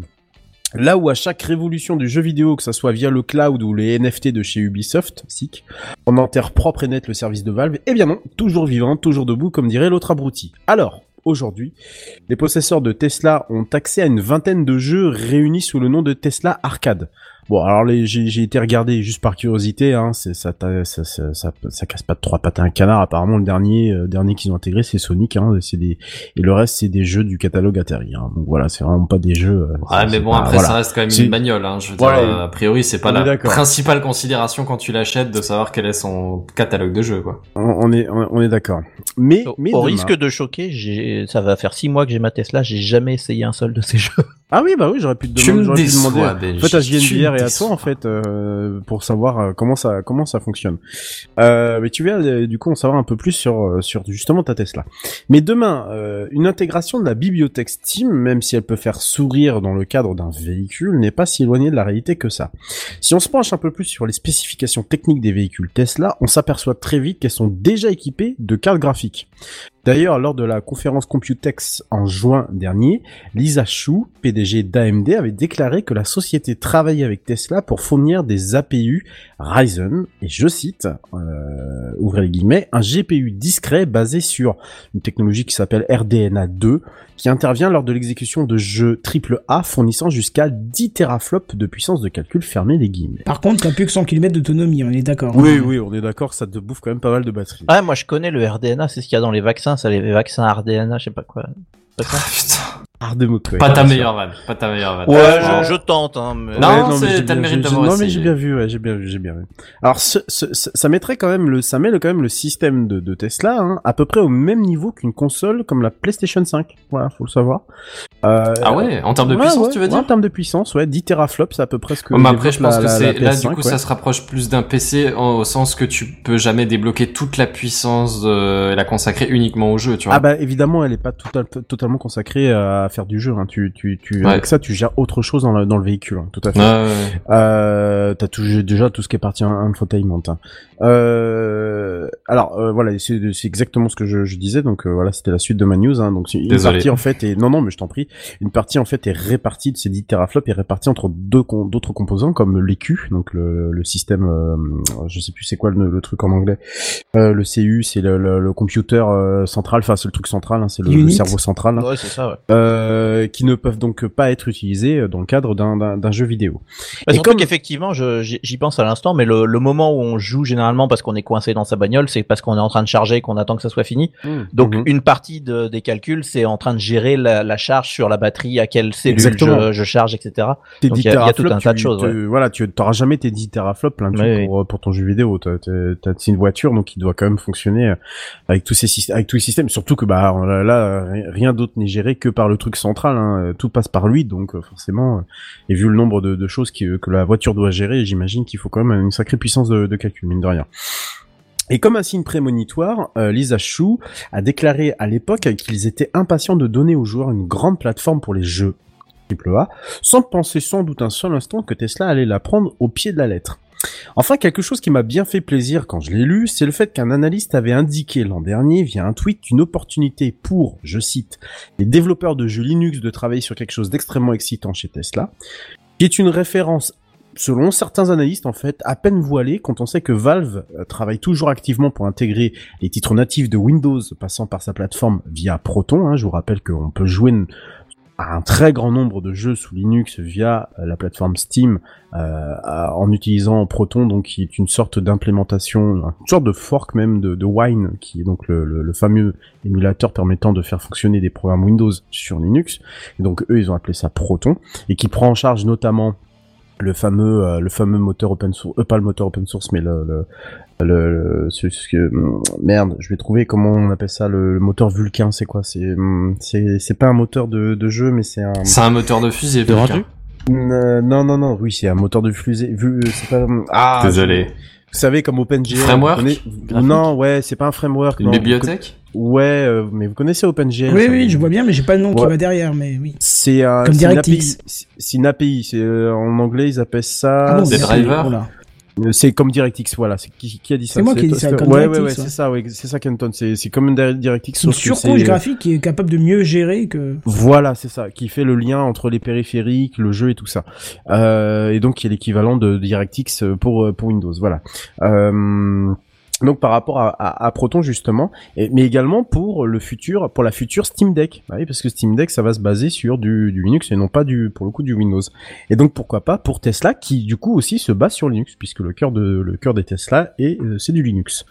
Voilà, donc tout ceci pour l'instant n'est que pure spéculation. Hein. C'est parti d'un tweet comme d'habitude, j'ai envie de dire pour euh, Elon Musk. Hein. Il faut prendre avec d'énormes pincettes, d'autant plus, et je vous en avais déjà parlé ici dans TechCraft, hein, tous les jeudis soirs dès 21h, que Tesla avait été, avait été visé par une enquête de la sécurité routière américaine, la National Highway Traffic Safety Administration, parce qu'il était possible de jouer au jeu de sa plateforme tout en roulant. Je vous en avais parlé, rappelez-vous, l'année dernière. Et donc que Tesla avait dû désactiver ces jeux-là. Donc a priori, Benji, tu peux pas normalement jouer à ces jeux-là pendant que tu es en train de rouler. Ça m'étonnerait. Non, je, je confirme, tout ce qui est arcade, euh, même euh, divertissement comme Netflix, YouTube, Voilà. tout est désactivé quand tu roules. Tout est désactivé. Et donc ils avaient désactivé également ça aux États-Unis puisqu'ils s'étaient fait un peu taper sur les doigts. Donc voilà, à suivre. Est-ce que c'était véritablement une annonce pour dire on travaille vraiment sur un truc? Euh, ou alors est-ce que c'était comme d'habitude pour Elon Musk euh, un moyen de faire l'intéressant et le pitre comme c'est un peu son, son son d'habitude je ne sais pas on verra bien mais moi en tout cas je vais suivre ça de près parce que ça pourrait éventuellement euh, donner de donner des, des, des choses bah, comme le Steam Deck hein, bien sûr hein, ça pourra donner des choses assez intéressantes notamment du côté de, de Linux puisque Valve est encore accroché à essayer de faire à améliorer les choses euh, je sais pas pour quelle raison C'est bien, non, mais si, voilà. c'est bien. Mais c'est bien. Ah bah non, mais bien pas sûr. moi qui vais te dire le contraire. hein. Je, je, je- au contraire, je plus sois euh, à 10, 10 milliards de fois. Mais en tout cas, voilà, je vous tiendrai au courant de euh, de la chose si vraiment ça se euh, concrétise. Voilà. Et puis bah, je vais passer la parole à- au patron qui va nous parler de porno. Ou c'est moi qui. me- Non, non, c'est ça. Ben, je t'avais teasé pas. avant, c'est bien ça, c'est bien ça. Ouais, d'accord. Très bien. 18. Ouais. Kenton. C'est Ouais. très cul ce soir. Hein. Mm, Non, mais parce que tout, tout a découlé de ma première news et du coup, comme il y avait des implications derrière, ben, je En parlant bah, de cul, ça découle? Ouais, Ça découle. ok. ce que j'allais dire? Oh, c'est sale Moi, j'ai essayé de faire C'est ça ça, propre. ce hein, Ce n'est pas quoi. sale. Tu es un 18. âge où ton corps change? Bon, propre. En tout cas, il y aura des petites vannes à déceler un petit peu partout. Euh, D'ailleurs, le titre, c'est euh, Ça pue du cul. Si, si, j'ai Allez, allez, allez, allez, allez. Alors, aux environs du 15 décembre, hein, on vous parlait euh, de l'ultimatum qui avait été posé par le défunt CSA devenu Arcom, laissant jusqu'au 31 décembre à 5 sites porno pour vérifier de manière fiable l'âge de leurs visiteurs échaudés, sans quoi euh, les sites en question seraient redirigés euh, par le biais d'un DNS menteur, dont on vous a parlé déjà dans Techcraft, vers une page du CSA indiquant le motif de la mesure du blocage et de se sortir les doigts du, bah, du slip. Enfin non, ça c'est moi qui rajoute, hein, mais ça aurait pu être drôle. Alors, euh, qu'est-ce qu'il en est deux mois après? Hein, Parce qu'il y a quand même deux mois qui sont écoulés, donc ça fait quand même 4 fois 15 jours, hein, c'est pas plus mal. Eh bien, les sites for- pornographiques visés par l'ultimatum n'ont pas pris les choses en main, si je puis dire. Parce qu'ils n'ont rien du tout, rien du tout fait, rien du tout n'a été fait. Alors par contre, du côté de l'ARCOM, vu qu'ils ont changé de nom en janvier, oh, ils en ont profité de tout ce temps hein, pour se toucher la nouille, si je peux encore une fois dire euh, ça, parce que ils n'ont rien du tout fait non plus. Nada des deux côtés, voilà, voilà. Non, mais au moins ils sont d'accord entre eux, tu vois. Accord tacite. Ouais. Un ultimatum qui où il y a rien derrière, ça fait vachement crédible, mais bon. Par contre, les députés, eux, ils ont réussi à se coordonner, à se sortir les doigts du slip, si je puis dire, et à adopter définitivement le texte sur le contrôle parental proposé obligatoirement euh, sur les équipements. Alors, vu que je vous en avais déjà parlé sur TechCraft et que vous êtes donc incollable sur le sujet, vous allez me dire que tous les ordinateurs, smartphones, box internet en proposent déjà aujourd'hui des contrôles parentaux. Et là, je vous dirais un grand oui. Mais qui, parmi vous, a déjà vu le périphérique vous le proposer nativement? Hum, euh, Aujourd'hui, si. Faudrait que je euh, réfléchisse. Bah, dis-moi lequel. euh, la- les télés, je dirais, des, des smart télé, c'est pas impossible. je suis pas sûr. Oui, oui, les mais smart crois. télé, les box, les box intègrent des, des contrôles parentaux natifs. Non, euh, j'ai pas dit à qu'intègre, base de- j'ai dit vous le proposez. Ah, vous le proposez. Ah, vous le proposez, Ah, c'est-à-dire que tu le vois direct à l'écran, tiens, on a un contrôle parental, euh, il faudrait peut-être que tu bah, penses à le mettre. à- à base Sur le code. menu en bas, un truc comme ça, ça me dit quelque chose. D'accord. Ben, j'avoue que je l'ai jamais vu passer. Mais c'est là qu'on revient justement sur le texte dont le but n'est pas d'imposer, euh, de, de- d'activer ce, contrôle parental, mais le but c'est de proposer un outil en plus pour essayer de faciliter la vie des parents. Bon, on voit qu'encore une fois ils veulent bien faire, mais ils ont pas tout à fait compris comment ça marche. Mais au moins, ça va faciliter les choses parce que effectivement, sur tous les appareils dotés d'un, d'une connexion à Internet, c'est déjà le cas. Et eux, ce qu'ils veulent, c'est que sur tous les appareils dotés d'un écran étant, étant en mesure d'aller sur Internet, on aura l'obligation de signaler au public que l'appareil comporte un logiciel destiné à faire office de filtre parental et notamment c'est précisé, une capacité de filtrage des contenus pornographiques. Et ce, dès la première utilisation de l'appareil et devrait aussi euh, proposer la possibilité immédiate de l'activer ou de s'en passer. Donc si vous offrez un téléphone euh, à votre gamin, euh, ne lui laissez pas faire la première mise en route, faites-le à sa place parce que c'est là que le message viendrait. Et s'il met non, après pour les retrouver dans les options, vous savez que c'est pas aussi évident. Ouais. Alors la dernière partie de ce texte précise aussi que la possibilité de désinstaller cet outil doit être possible et surtout il ne doit à aucun moment coûter quoi que ce soit à l'utilisateur. Donc oubliez les abonnements, les machins, on t'abonne au filtre sinon tu l'as pas. Non non non, ça doit être gratuit et ça doit être ça doit être euh, désinstallable et désactivé. Euh, oui parce que dernière précision, une possibilité de désactivation temporaire devra être aussi proposée, ce qui peut être très intéressant parce que on a parlé de filtre parental pour le porno, mais ça va aussi pour les sujets qui peuvent être euh, étudiables pour les cours. On parle notamment de drogue ou autre chose, où euh, des étudiants peuvent avoir besoin de se renseigner là-dessus et qui pourraient être killés par le filtre nativement. Hein. Alors, vu comme ça, tout a l'air parfait dans le meilleur des mondes, mais il y a un élément qui est en train de ressortir auquel les députés n'ont pas pensé, c'est que si cette loi sortait dans l'État, cela induirait une interdiction en France de vente Oh là là de là PC sans système d'exploitation. Oh mon dieu. Et alors même si ça court Ah, parce par que les du coup, rues, ça interdit de vendre euh, les, les machines sans ça. non, ça Mais du coup, si t'achètes juste un disque dur ou une machine démontée sans OS, sans Attends, rien. ça je te le dis après ça. Ouais, ok, vas-y. En gros, ce que ça dit, c'est que tu ne peux plus acheter un ordinateur ou un appareil, un smartphone, un machin qui se connecte à Internet. Donc théoriquement, si ton, si ton, euh, comment on appelle ça là, le Thermomix, il se connecte à Internet, il devra avoir le message aussi et la proposition de mettre un contrôle Ouais, mais est-ce que tu peux faire de la navigation sur le Thermomix? Ah bah, dès que ça se connecte Bah à oui. Internet. Donc, comme il va chercher les recettes sur Internet, ils sont concernés. Alors, je pense qu'ils ont pas prévu Ouais. ça non plus, hein, euh, ceux qui ont posé, les députés qui ont proposé, qui ont réussi à se coordonner là-dessus. Mais, mais en tout cas, c'est une très très bonne chose qui a été mise en place. Mais la problématique, c'est que justement, euh, tu ne pourrais donc pas acheter de PC sans système d'exploitation, puisque quand tu l'allumes, tu vas pouvoir mettre n'importe quoi et n'importe quoi ne va pas être soumis à cette obligation. Donc, ça Ou alors beaucoup plus simple, tu prévois dans les systèmes, dans les OS de base. Oui, sauf que ça n'a pas été précisé. Ça a été précisé sur les appareils. La loi concerne les appareils, Ouais. donc les OS ne sont pas obligés. Tu vois Donc l'OS qui sera vendu avec l'appareil Hmm. sera obligé de faire ça, mais un appareil sans OS, du coup, ne correspond pas à, Oui, à cette loi. Ce qui est idiot parce qu'en fait ils imposent une fonction sur un hardware alors que la fonction est forcément sur le software qui est sur le hardware. Exactement. C'est Voilà. idiot. Ouais, puis euh, en vrai, ça dit que du coup, c'est interdit de de- d'acheter du matériel sans ou de enfin de vendre du, du matériel sans sans contrôle ou ça dit juste que tous les matos euh, tous les tous les appareils complets euh, doivent le faire? Parce que du coup, si t'achètes juste les pièces une par une, Ben, c'est justement ce que j'allais te dire. Ouais. C'est Ah, justement ce que je veux dire, même si des PC complets sans OS ça court pas les rues, euh, cela pourrait même obliger. Alors c'est pas spécifié, mais c'est quelque chose, c'est une conséquence en fait de, de cette euh, de cette loi. Ça pourrait même obliger lors de la vente de certaines pièces détachées d'un ordinateur de devoir aussi vendre un système d'exploitation pour être dans la légalité. Une initiative qui, à mon avis, Microsoft doit sûrement applaudir des deux mains, des deux pieds, des deux genoux, tout ce que tu veux. Hein. Ça, eux, ils sont contents parce qu'ils vont en vendre de la licence par paquet. Mais, mais en gros, c'est ça. Parce que si, je, comme il n'y a pas encore de précision là-dedans, on ne sait pas exactement. Mais imagine qu'on te dit, bah, si le disque dur, c'est un élément qui permet de faire marcher ta machine, peut-être que tu seras obligé d'acheter une licence avec pour être dans la loi. Bah, si, si c'est la partie qui peut se connecter à Internet, c'est plutôt genre la carte mère et ou une carte réseau. Voilà, par exemple. Ouais. Tu vois, donc Ouais. tout ça, euh, c'est c'est pas précisé pour l'instant. L'initiative est très très très très bonne. Tout est globalement très très bon. Il y a juste ce- ces petites conséquences qui, à mon avis, n'ont pas été prévues de base, qui risquent d'arriver. Après, je pense qu'il euh, y aura une espèce de tolérance, hein, si tu achètes ton propre matos, quoi. Euh, tu peux rappeler juste euh, quel type de, de texte de loi on, on en est là? On est les députés, il y a euh, et il y a les sénateurs qui devraient le valider dans la foulée. D'accord, donc il a pas, il est pas encore passé devant les assemblées nationales et après il a pas encore été traduit euh, en, en loi applicable par l'exécutif. Non, Du coup. mais apparemment c'est en bonne voie, donc euh, c'est ce que j'ai, c'est ce que j'ai trouvé là-dessus. Oui, mais du coup Faites après faut quand voir tu encore parles comment est-ce qu'il l'exécute quoi pas. derrière. Ah, pardon. Ah oui, j'étais, j'étais, putain, j'étais, mais c'est pour ça que personne. Oui, je te voyais faire comme ça là euh, sur la caméra, puisque tous les jeudis euh, dès 21h on est aussi en live et en caméra. Mais je- Non, mais- pas par passion.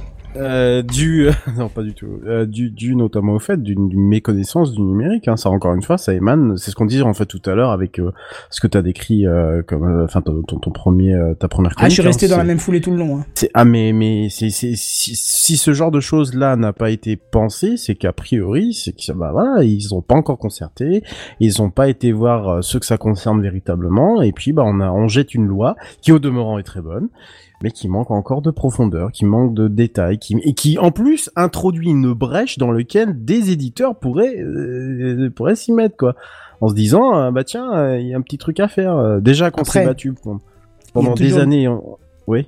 Il y a toujours quelque chose qui peut se passer, c'est que si effectivement ça devient tellement contraignant, et cette conséquence qui n'est pas prévue, c'est que ça Mm. pourrait faire revenir, euh, entre guillemets, et pas en force, mais un petit peu plus présent qu'actuellement, des logiciels open source incluant le contrôle parental avec les alertes d'office dans certaines machines, et après à l'acheteur de se dire l'open source, je m'en fous, j'ai pas payé de licence de toute façon, de se dire je veux mettre Windows, ou mettre autre chose, J'y crois pas. ou ainsi de suite. J'y crois pas. Mais bon. J'y crois pas du tout. J'y, mais non, mais j'y crois pas du tout.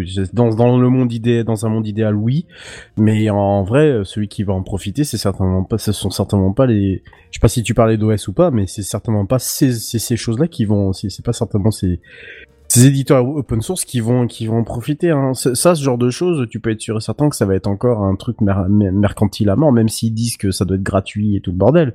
Euh, derrière, faut pas oublier que si tu confies la gestion d'un contrôle parental à une, à une entreprise, euh, une entreprise, je sais pas, des, euh, par exemple, un, un des GAFAM, forcément derrière, tu vas avoir de l'exploitation de données, euh, sans servir à des fins euh, mercantiles. C'est, c'est- c'est- enfin, je veux dire, c'est, faut, faut pas se voiler la face hein, par rapport à ça. Donc, euh, c'est, encore une fois une très bonne idée, mais, mais, mais, mais, si tu mets pas un contrôle par là-dessus, si tu mets pas un truc très clair et strict qui dit que, bah, par exemple, ce genre de, de, de système doit être open source, par exemple, doit être pouvoir auditable euh, par, je sais pas moi, la Commission européenne ou, ce, ou voilà quelque chose qui soit en fait dans l'intérêt public.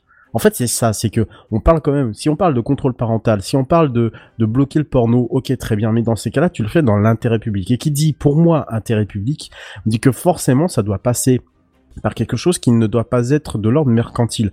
Et donc, par là même, tu dois pouvoir avoir des, euh, des, euh, un- des logiciels qui soient à minima open source, dont le code soit auditable et que derrière auditable par une instance euh, européenne ou une Oui, instance nationale étatique hein, je, je m'en fiche c'est pas ça le problème mais en tous les cas que euh, ça soit pas quelque chose qui soit contrôlable par le, le- par le système en question. Mhm. comme le RGPD et quelque chose qui vient de l'Europe comme voilà des protections qui sont là de base voilà.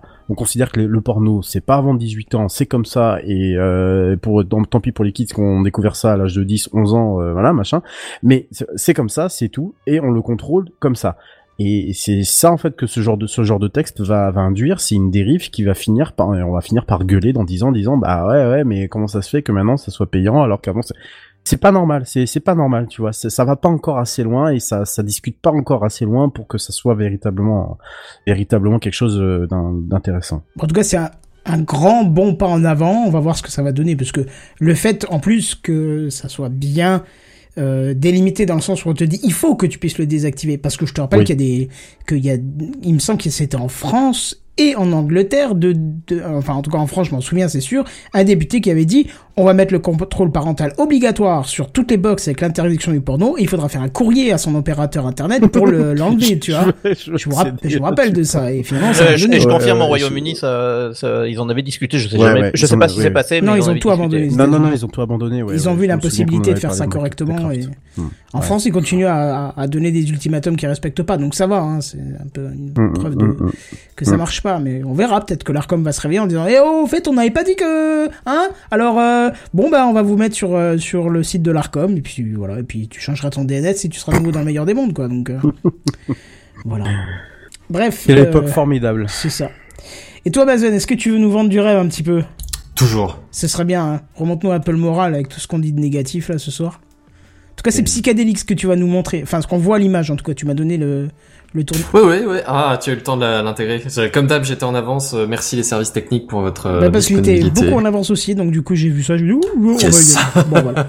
Timing impeccable. Binzen. Je dis pas que j'ai été Ah oui, en piqué effet, par ouais. la vanne de Benji tout à l'heure, mais euh, moi, mes, mes paquets de news, eh ben, des fois ils ont du sens aussi, des fois pas. euh, je vous laisserai juger. Mais, mais des fois, des fois ils sont construits quand même. Euh, ce n'est pas le cas aujourd'hui. Euh, bon, comme vous, vous en avez sûrement l'intuition, c'est pas toujours que le pays des bonnes nouvelles en ce qui me concerne, hein, mais euh, mais là encore, rien de neuf. Euh, tiens, tu sais quoi, on parle de l'image euh, psychédélique, on va commencer par ça, parce que parce que pourquoi pas. Euh, vous vous demandez peut-être ce que c'est. On, on- on va faire vite. Euh, c'est pour essayer de décrire ça. à ceux C'est qui- très Van Gogh dans l'idée. Euh, oui, alors c'est Van Gogh, mais c'est c'est surtout une IA qui a construit cette image. Bah d'ailleurs, j'ai pensé à la même chose euh, Sérieux Van Gogh, mais quand elle était en miniature. Quand je l'ai eu en plein écran, j'ai pas pensé à Van Gogh du tout. Alors c'est- c'est c'est inspiré euh, d'une photo de Van Gogh, enfin d'une peinture de Van Gogh, mais c'est c'est une IA qui qui l'a qui l'a reconstruit avec euh, bah, avec euh, je sais pas quel algorithme, voilà. Alors je vais faire Euh, un raccourci peut-être un tout petit peu rapide. Van Gogh était donc une IA. Euh, alors Même qui danse non. le Mia. Oui, peut-être. Oh, putain. Pardon. Oh, oh, oh, oh, ça c'est beau ça, ça c'est beau. Si c'était beau, c'était beau. Euh, oui, non. Alors pour, pour retrans- si. re- retracer le, su- re- re- re- retracer le sujet, euh, c'est une image qui a été euh, générée par une IA. Alors j'imagine que c'est à partir d'un modèle de, de, de photo de Van Gogh, enfin de, de peinture de Van Gogh. Et en gros, pour essayer de décrire ça, euh, elle a pris des images, genre des images de canards, de de, de vélos, de voitures, de je sais pas ce que c'est. Je crois qu'il y a un poisson globe en plein milieu, on dirait. Euh, Ouais, elle les a. Alors j'imagine retouché la, la palette de couleurs euh, et puis après elle a fait l'effet- l'espèce d'effet euh, Windows XP message d'erreur buggé, tu sais, qui, qui glisse à travers par tout l'écran. euh, Ah ouais. euh, en, en gros, hein, si j'essaie de décrire ça un peu vite fait, euh, avec quelques images de base euh, retouchées en, au niveau de la palette graphique et décalées un peu partout dans tous les sens. Voilà. J'ai- euh, agrandir, rétrécir aussi peut-être. Enfin voilà, mais bref. C'est, entre guillemets, une création originale de, de l'IA. Eh bien, figurez-vous que que récemment, le le- le- l'US Copyright Office, donc en gros l'autorité en termes de, de protection de droits d'auteur, Mais non. Du point de vue américain, a dit que non. Ah, je croyais que tu allais me dire une ils allaient faire un. NFT de ça. C'est ce que j'avais dit. Ah non, non, bah... Alors je pense que c'était le débat, hein, parce qu'il faut d'abord mettre un droit d'auteur dessus, et ensuite tu peux mettre un NFT. Mais, euh, mais, mais faut mettre, pour mettre un NFT, il faut bien que ce soit une œuvre protégée par le droit Oui, d'auteur, bah oui, sinon oui. t'as pas de... Voilà. J'ai peur. Hein. Eh ben, je pense que... Enfin, non, il y a moyen, j'en ai aucune idée, mais euh, mais il y a, y a peut-être Encore un connard ça- qui veut vendre des JPEG aux enchères. Non. Alors pour le coup, c'est un scientifique. euh, J'imagine que c'est celui qui a développé euh, Stephen Thaler, Thaler, un scientifique américain du coup qui voulait, euh, qui voulait bah, enregistrer sa, son œuvre d'art, l'œuvre d'art de son IA comme bah, une, comme une œuvre d'art. Euh, L'autorité en matière d'œuvre d'art du coup américaine a dit non, ce, n'est pas possible. Désolé les poteaux, c'est mort. Euh, L'algorithme, c'est un truc mathématique, euh, c'est pas un artiste. Donc vous le saurez, nous sommes des créatures irrationnelles. Comme ça c'est dit. Euh, filles des économistes et de leur théorie euh, bien gentille. Bref. En tout cas, elle est très très psychédélique cette photo. hein. Ouais, et en fait, si tu regardes, bah, alors je suis presque sûr qu'on a déjà montré dans dans Oui, la oui, oui. dans, dans dans Techcraft, peut-être pas moi, hein, mais mais je suis sûr qu'on a déjà montré. Euh, c'est quand même souvent des trucs un peu comme ça, un peu what the fuck. Euh, mais mais après tout, pourquoi pas? Je veux dire, les, les, les peintres surréalistes, euh, euh, Picasso, enfin je sais pas, tu vois, il y a plein de trucs que, que tu les regardes, mais qu'est-ce que c'est cette histoire, quoi? Et, et ça, c'est sans entrer dans l'art moderne, pour lequel on est plus ou moins sensible, chacun sa sa, Mais, interprétation. mais du du truc, coup, j'aurais bien voulu voir une représentation, pas d'un Picasso, enfin en inspiration, mais d'une photo réelle, d'un paysage ou un truc pour voir comment la machine intègre les animaux, les roues, parce qu'il y a des bouts de voiture, des bouts de bâtiments, des pneus. euh. Ah, tu veux dire voir une peinture, mais pas dans ce style-là, dans, dans un style réaliste, fait Voilà, c'est ça. Non, mais je veux dire que l'inspiration ne soit pas une peinture, justement. Et... J'ai loupé un ok, truc, alors. c'est- tu m'as dit que c'était Van Gogh, l'inspiration. Euh, non, mais je, je l'ai balancé comme ça. Ah, euh, d'accord. C'est parce que j'ai eu la même impression que toi quand je l'ai vu la première fois, tu vois. Ah mais je, Mais je, pense que c'est la nuit étoilée de Van Gogh tout Bah simplement. ouais, voilà, c'est Euh, ça, ouais. Oui oui, c'est- effectivement c'est un tableau je- impressionniste. Je, je tente le terme. euh, Mon père qui est Je- je amateur de peinture va m'engueuler.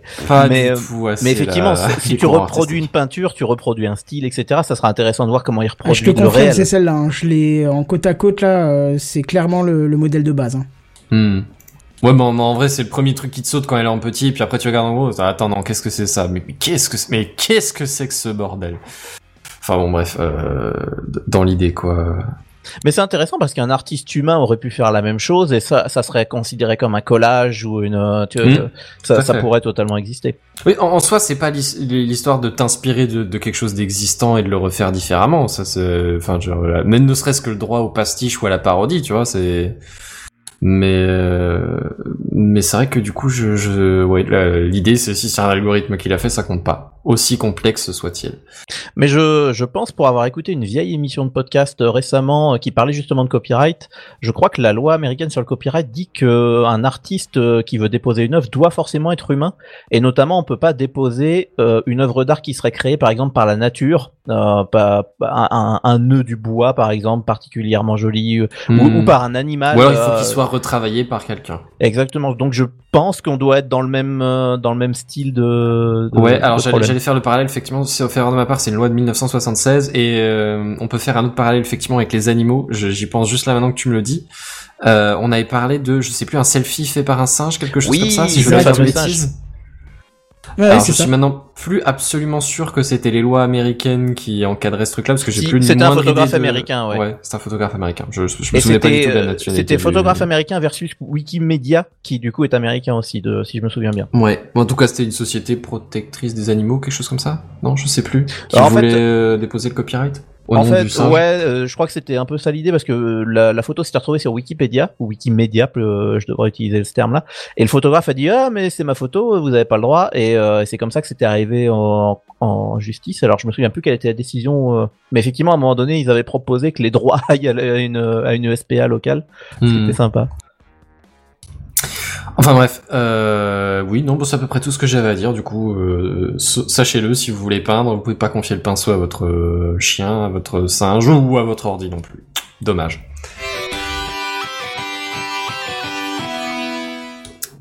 Si on parle un peu de voiture, parce que moi aussi je peux parler de voiture, ça a absolument aucun rapport avec la peinture, hein, mais si ce n'est qu'il y avait des peintures sur la voiture, sur des voitures sur la peinture précédente.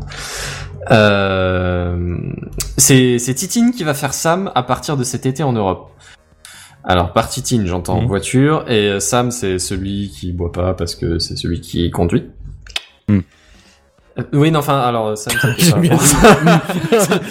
Sam, tu es dubitatif, tu as quelque chose à rajouter? J'ai rien à dire sur Est-ce que ton tu fais alcoolisme 120 ou non, kilomètres Sam, c'est pas le. Est-ce que tu pas fais le 120 sujet. Est-ce que tu fais 120 Oh, km putain, mais lâche chez moi avec ça. même la Des- semaine dernière, j'étais même pas là. Ouais, je sais, tous Ah, les, merde, les absents. Bah oui, j'écoute. Attends, tu penses quoi Les absents ont toujours tort. Exactement. Euh, désolé. Non mais là, là, c'était vraiment pas Sam pour pour pour Samuel, hein, c'était vraiment Sam la, la, la pub. Euh, parce que je vais y arriver, je vais y arriver quand même. Euh, Figurez-vous qu'au niveau de l'Union européenne, euh, actuellement, en termes d'assistance, euh, d'intelligence automobile, on a le droit, je crois, aux deux premiers niveaux sur cinq, quelque chose comme ça.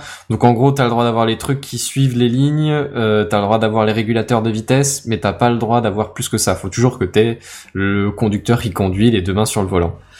Eh ben, figurez-vous qu'a priori d'ici euh, juillet de cette année, euh, au niveau de l'Europe, les, les voitures ont le droit de passer un cran au-dessus. Ah. Oh, Alors c'est plus orienté à certains bouts de, enfin ça c'était une situation de conduite genre les embouteillages, ce genre de truc, tu sais où ça avance pas très Ah vite, oui, c'est bien, ça. voilà. Mais euh, c'est- du coup l'étape où officiellement le conducteur peut ne plus avoir les mains sur le volant. Alors après à, à la voiture de faire bip bip parce qu'elle est pas complètement autonome et que cette situation-là elle sait pas le gérer, donc le le conducteur doit toujours être en mesure de reprendre le volant immédiatement, tu vois. Euh, on- après, je sais plus le niveau 4, c'est quoi? C'est euh, officiellement, elle est supposée pouvoir faire le trajet euh, de bout en bout, mais euh, il doit toujours y avoir quelqu'un au poste de conduite pour euh, pour reprendre au cas où elle a un problème. Et niveau 5, c'est complètement autonome, quelque chose comme ça. Euh, enfin bref, euh, là c'est niveau 3 Niveau qui 5, va elle en a être, plus rien à foutre du, du propriétaire. Le propriétaire Ouais. dit Je voudrais aller là-bas. Fait, non, j'y vais tout seul. Va. oh la flemme, t'es sûr? Oh, Franchement, il fait moche, tu vas te faire chier. Allez, laisse tomber, on va ailleurs. Allez, frère. Et Allez. niveau 6, plus personne n'a de voiture, mais il y a plein de voitures autonomes dans les rues qui te prend et qui te ramènent où tu as envie. Bah là du coup ce serait des niveaux 5 euh, comme la vision de Tesla Oui, oui, euh, en oui. mode taxi autonome quoi. Tout Ouais, ça, ouais. ouais. Ou covoituring, euh, je sais pas comment t'appelleras ça. Enfin bon, bref, là, là, on parle du niveau 3 où en gros officiellement t'as le droit de ne plus avoir les mains sur le volant et alors peut-être, peut-être que t'auras le droit d'avoir euh, ton Steam qui, qui tourne pendant le trajet, je ne sais pas. Ou, ou un porno, ou un porno. Ou un porno, ne soyons pas... euh, oui, tout à fait. Ah Bon, si t'as des enfants sur la banquette arrière, peut-être plus... Euh... Voilà, J'attends voilà, que voilà. tu- Non, Netflix jeune, tu vois, mais... euh, Ah, ah, ah, ah, ah, ah, ah Est-ce que ça veut dire qu'il va falloir mettre un contrôle parental sur les voitures? Bah oui, elle est connectée à Internet. Eh ben, Bah oui, eh oui, eh ben oui, eh ben oui. Donc fois que non tu la seulement démarres. t'as plus le droit d'acheter d'ordi, mais euh, mais sans, sans sans OS, mais en plus tu vas être obligé de, de faire des grosses mises à jour sur les, les OS de tes bagnoles. Exactement. Complixirt, complixirt. Enfin. Euh, oui, donc euh, a priori c'est au niveau euh, c'est au niveau de, de la législation européenne que c'est en train de se décider, mais a priori c'est c'est bon.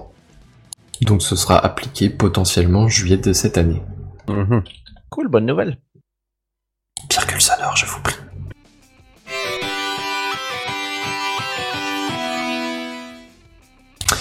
Euh, ouais, alors euh, là c'était la petite dernière qui n'a absolument rien à voir avec les autres, mais le sachez-vous, euh, Meta, donc le, le métaverse de, de Metacagou Facebook. Non, pardon. Ah, non. Ah non, tu l'as fait à chaque fois, Canton. Non. Bah oui, bah écoute. Oh, le métaverse de Facebook, euh, l'univers. Euh... Ah là, non, Ouais. non, non, non, ça fait va dire à 10 chaque ans que cette vanne est périmée, euh, Benji, franchement. Euh, le, le métaverse de Facebook. Merci. Euh, donc a sorti sa conférence. euh, alors je sais maintenant pas si c'est la première depuis l'annonce du, du métaverse. Enfin ça fait moins d'un an officiellement donc peut-être. En tout cas ils ils sont fait une petite conférence euh, là début de semaine, milieu de semaine, ouais, quelque part dans la semaine en tout cas. Pour en gros balancer One More Thing du, Facebookverse. Euh, en gros, les, les quelques prochains projets sur lesquels ils bossent. Euh, alors bon, forcément, dans, dans l'histoire, ils ont mis quelques démonstrations de à quoi ça peut, ce que ça peut ressembler. Hein. Euh, votre métaverse, euh, ah, évidemment, ils te mettent des plages. Alors franchement, ça ressemble beaucoup. Alors j'ai jamais trop testé les, les, les Second Life et les machins comme ça, mais pour moi, ça fait vraiment penser au, au merde, comment il s'appelle? Ah, je l'ai sur le bout de la langue.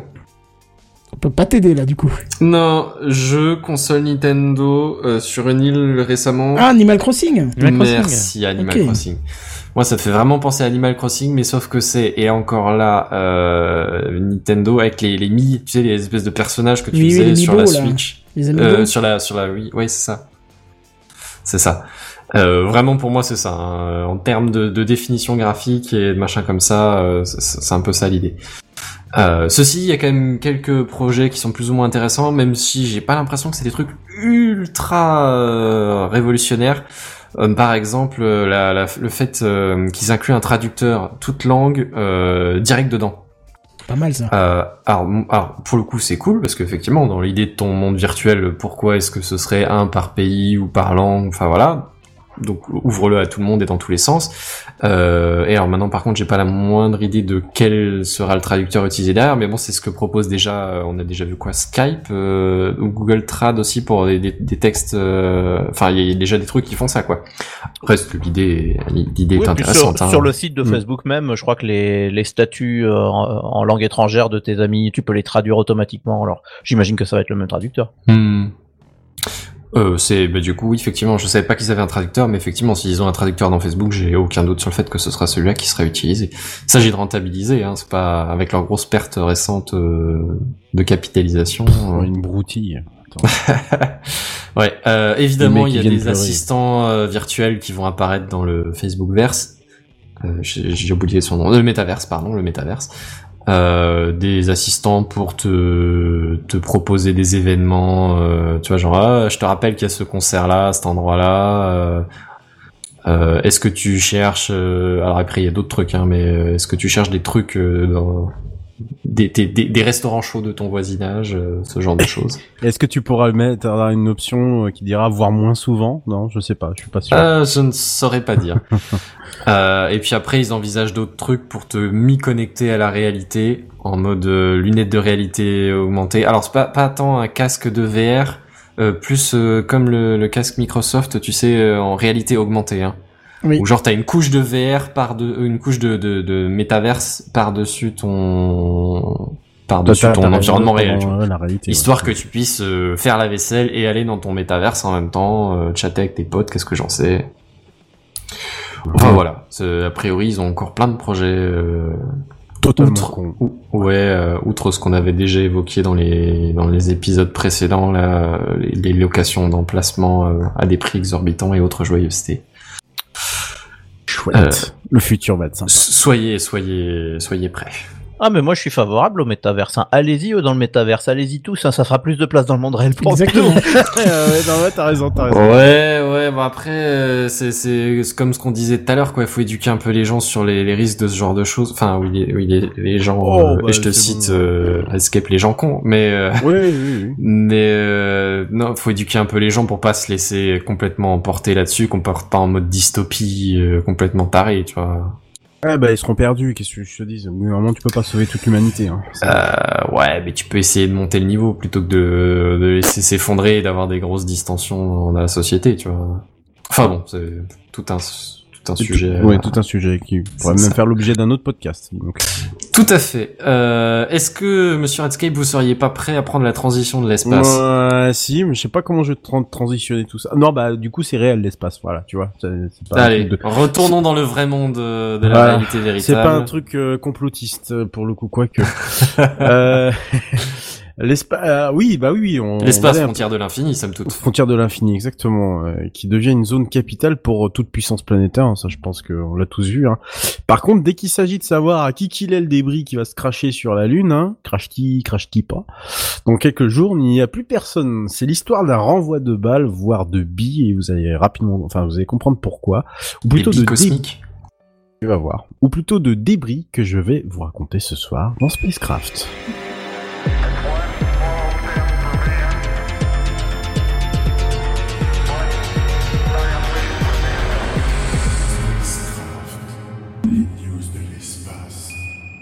Et merci euh, Benji pour ta, ta, ta magnifique cote dans, dans, dans le chat, euh, où personne ne, ne vous entendra podcaster.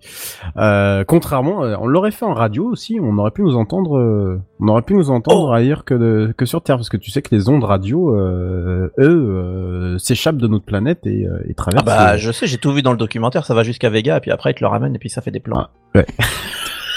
C'est- C'est un documentaire avec Jodie Foster. Ah, D'accord.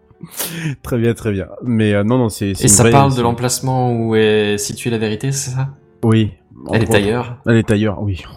Ah non, là, Euh, tu confonds, c'est pas la même chose, là. Ah, on est, euh, ouais, on est dans le turfu là. Euh, alors, contrairement au titre qui peut laisser trompeur, euh, le, titre de, Spacecraft ce soir, c'est Crash-T, Crash-T pas, hein, euh, mais c'était en fait une référence au spectacle d'Alexandre Astier pour ceux qui l'ont vu. Hein. Bizarrement, ça parlait de soucoupes volantes descendues par des Russes, promis, hein, j'ai pas fait exprès. Il y a bien un truc qui va se planter sur la Lune, c'est un fait acquis depuis plus d'un mois. Reste à savoir qu'est-ce qui va se cracher et surtout à qui ça appartient. Au début, selon l'astronome Bill Gray qui l'a découvert, c'était un reste de Falcon 9 de SpaceX lors d'un lancement d'une mission d'observation du climat depuis l'espace lointain, commandité par la NASA, et c'était en 2015.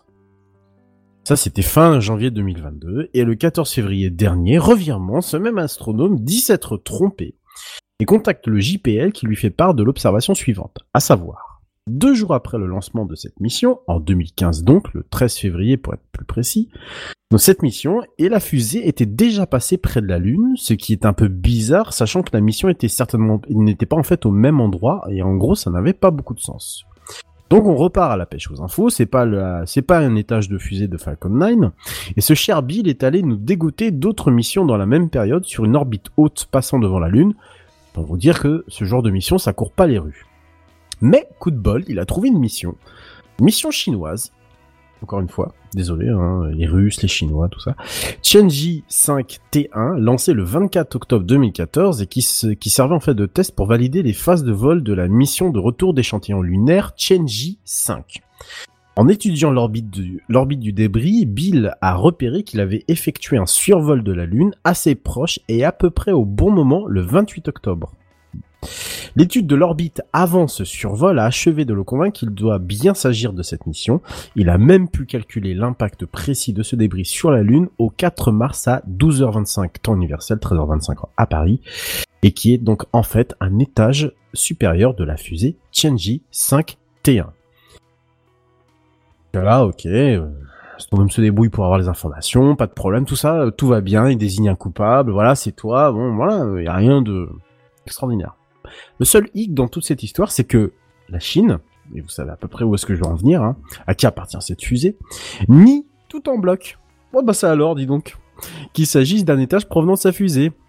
Selon le porte-parole du ministère des Affaires étrangères, chinoises, Yang Yanbin, l'étage supérieur de Tianji 5 est rentré et a brûlé dans l'atmosphère.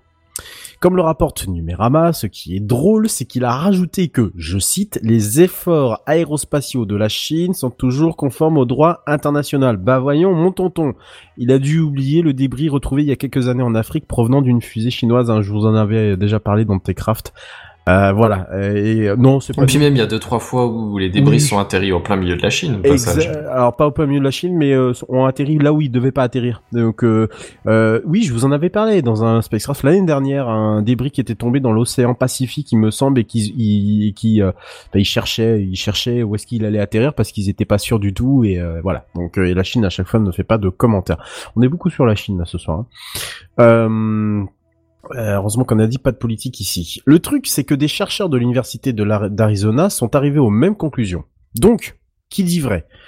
J'ai envie de dire qu'avec la tendance de la Chine à nier même l'évidence, euh, remember du coup de nouveau le morceau de fusée tombé en Afrique, j'aurais tendance à parier qu'il s'agit de leur étage. Mais bon, comme j'ai pas envie de me prendre une roquette dans la tronche parce que je tiens à ma vie, on va leur laisser le bénéfice du doute. Bah, c'est facile à déterminer. Si ça vient de chez eux, il y a écrit Made in China en dessous. Pas faux. hein. Ah, le problème, c'est qu'il peut y avoir Bien marqué joué. Made in China même si ça vient pas de chez eux. c'est pas faux. Bien joué, bien joué. En tout cas, le crash ne se fera pas à la une de tout, de, à la, à la vue de tous, pardon, puisque ça se produira sur la face cachée et que ça sera sans doute pris en photo, soit par le Lunar Reconnaissance Orbiter de la NASA ou le Chandrayaan 2 de l'agence spatiale indienne, donc qui sont les, les deux sondes qui tournent en permanence autour de, de la Lune, qui sont des missions en fait de, de cartographie et de reconnaissance et de surveillance de la Lune. Et pour terminer, une info insolite, toujours sur la Lune et toujours sur la face cachée de la Lune, puisque des billes de verre ont été repérées par une mission chinoise, encore une fois. hein, euh, je suis Je désolé. me disais hein, que je jouais trop fort au bi quand j'étais gamin. Fait, Superman toi. sort de Ah ce ouais. corps. Non, non, mais je te jure. Euh, c'est une mission qui s'appelle euh, une mission U2. U2, euh, Y-U-T-U-2, hein, je- voilà, je... Toutou je- U2? ouais, ouais, Toutou Merci, U2, Benzen. Ah, Je, je l'avais en tête ah, depuis tout à l'heure, j'osais pas la sortir. C'est, c'est dingue. On Ce se soir, partage le travail. ce soir, ça fuse de tous les sens, quoi. Qui a repéré des sphères de verre d'un diamètre compris entre, et notez bien l'exploit, 15 à 25 mm. Hein. C'est tout petit, hein. C'est vraiment des... Attends, voilà, elle les a repérés où? Bah, elle les a repérés euh, là-haut, puisque c'est un truc qui est là-haut. Hein. On trouve les euh, photos, hein, tu peux les voir. Non, mais tu peux regarder ouais. Oui, bah oui, oui, sans rire, ouais, sans rire. Ouais. Moi aussi, j'ai eu du mal, j'ai dû recouper plusieurs sources avant de me dire, oui, non, mais c'est vrai, ok. Euh, alors d'ailleurs, pour info, hein, juste comme ça, en fait, c'est pas quelque chose d'absolument extraordinaire parce qu'il y avait déjà des billes de 40 mm qui avaient déjà été identifiées à l'époque par Apollo 16, donc dans les années 70. Euh, donc selon ce que j'ai pu trouver comme explication, parce que bon évidemment c'est intriguant de trouver des billes, enfin des sphères ou des billes selon comme selon le site où vous trouvez l'information de verre, c'est tout simplement qu'ils auraient pu être formés à partir de, de, de verre volcanique puis qui aurait été de nouveau été fondu par un impact météoritique pour finir en sphère vitreuse. Voilà, tout simplement. Un peu, un peu, un peu ce qu'on peut retrouver aussi sur Terre. Sur Terre, on a ce genre de, on a ce genre de phénomène aussi qui se, qui se crée. Et selon certains chercheurs, ces billes en fait pourraient même être assez communes sur la Lune, mais étant trop petites, bah évidemment, elles sont pas repérées tous les coups. De là à dire que des nazis jouent aux billes tout en lançant des fusées dont des étages retomberaient sur leur tronche, il n'y a qu'un pas que bien des complotistes auraient déjà sans doute franchi. Voilà. C'était mes petites news un peu un peu rigolotes sur euh, sur l'espace. Alors juste pour précision, hein, euh, l'étage euh, que va se manger la Lune dans quelques jours, hein, c'est pas grave pour elle. hein. Alors ça, je l'ai retrouvé dans un paquet de sites en disant que non, c'était pas grave parce que la Lune se prenait des des, des, des, des- trucs dans la tronche tout le temps, en permanence. Euh, là, on parle de 4 km secondes, un truc comme ça, de vitesse d'impact, donc c'est pas beaucoup, sachant que la plupart des météores qui atteignent la surface lunaire, c'est quelque chose comme 10 à 20 km secondes. Donc c'est beaucoup plus et voilà ça n'aura pas euh, enfin ça va pas marquer euh, d'autant plus le, le- la, la surface déjà bien euh, bien croûté de bien croûté de et bien grillé de, de, de la lune. Donc euh, donc donc voilà un peu pour ce qui se, se passe euh, tout en haut là là-haut. Et bah je vais repasser la parole si vous n'avez pas de questions, je vais repasser la parole à à Kenton hein, qui était en forme vraiment ce soir. euh, tu t'es surpassé euh, Kenton. Bah oui, Euh, bah bah news. oui. Eh ben c'est pour toi et c'est l'initiative de la semaine.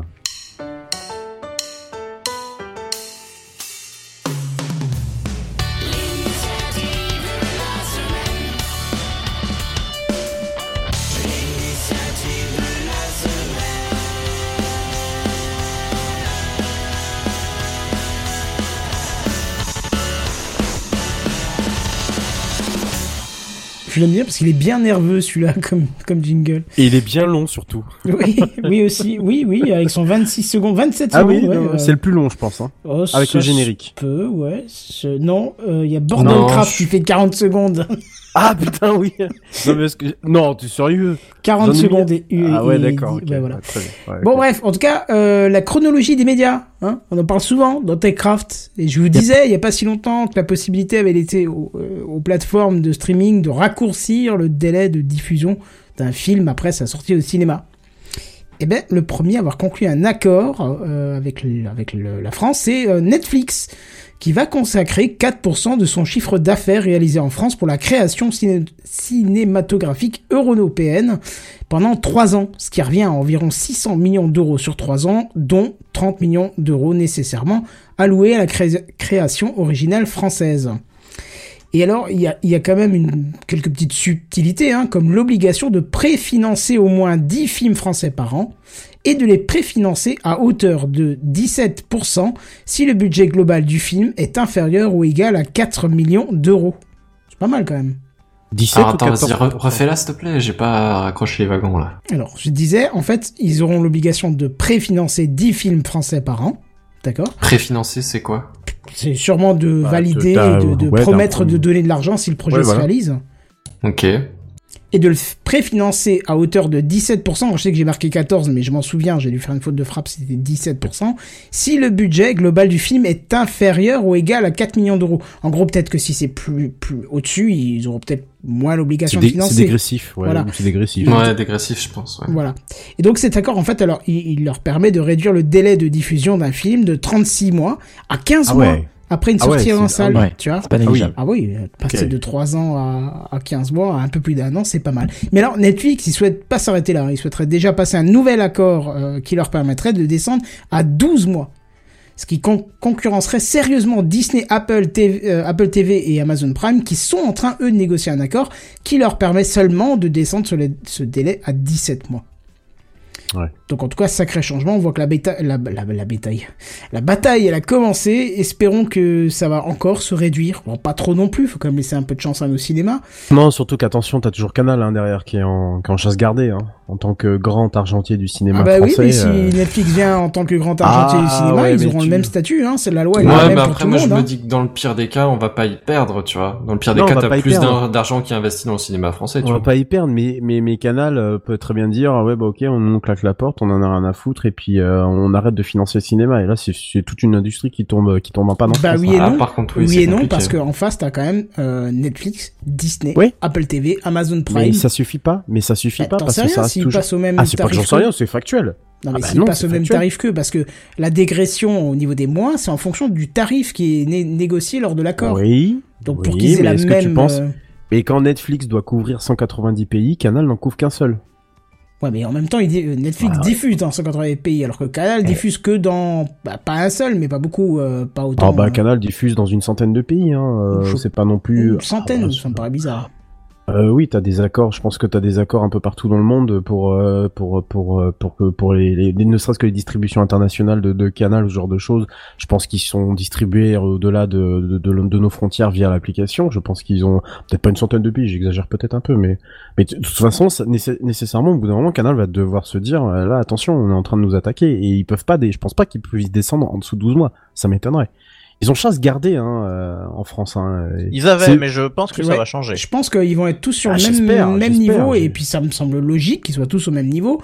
à partir du moment où ils Ah bah oui. investissent la même chose, quoi. Ah mais complètement et puis c'est eux de toute façon c'est eux qui ont bloqué la chronologie des médias en France quoi Mm. c'est c'est clairement eux donc euh, Oui, mais ils ont beaucoup joué avec cette position de, po- de monopole. Effectivement, il y a la règle était euh, les chaînes publiques, les chaînes payantes et Mm. les, les chaînes à péage. Alors les chaînes à Mm. péage, il y avait que Canal, donc c'était en, en gros une loi pour Canal, ce qui est Oui. un peu anticonstitutionnel en soi, mais bon, ça, ça un passait à peu cadeau près. ah, bah, voilà quoi, mais euh, mais Canal, euh, attention, hein, ils sont en perte de vitesse aussi, euh, et, euh, et je pense que le streaming ils sont à la bourre.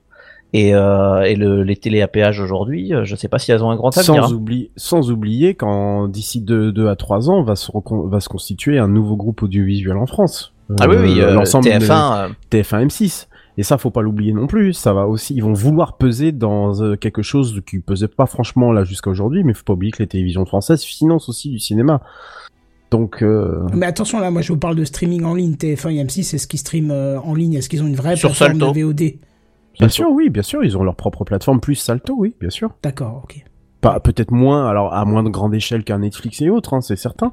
Mais euh, oui, bien sûr. oui. Mais après, en toute honnêteté, tu vois, quand je suis les news euh, du streaming, je Mhm. vois tout le temps parler de Netflix, Disney, Apple TV, Amazon Prime. Je ne vois jamais parler de, du truc streaming de Canal+.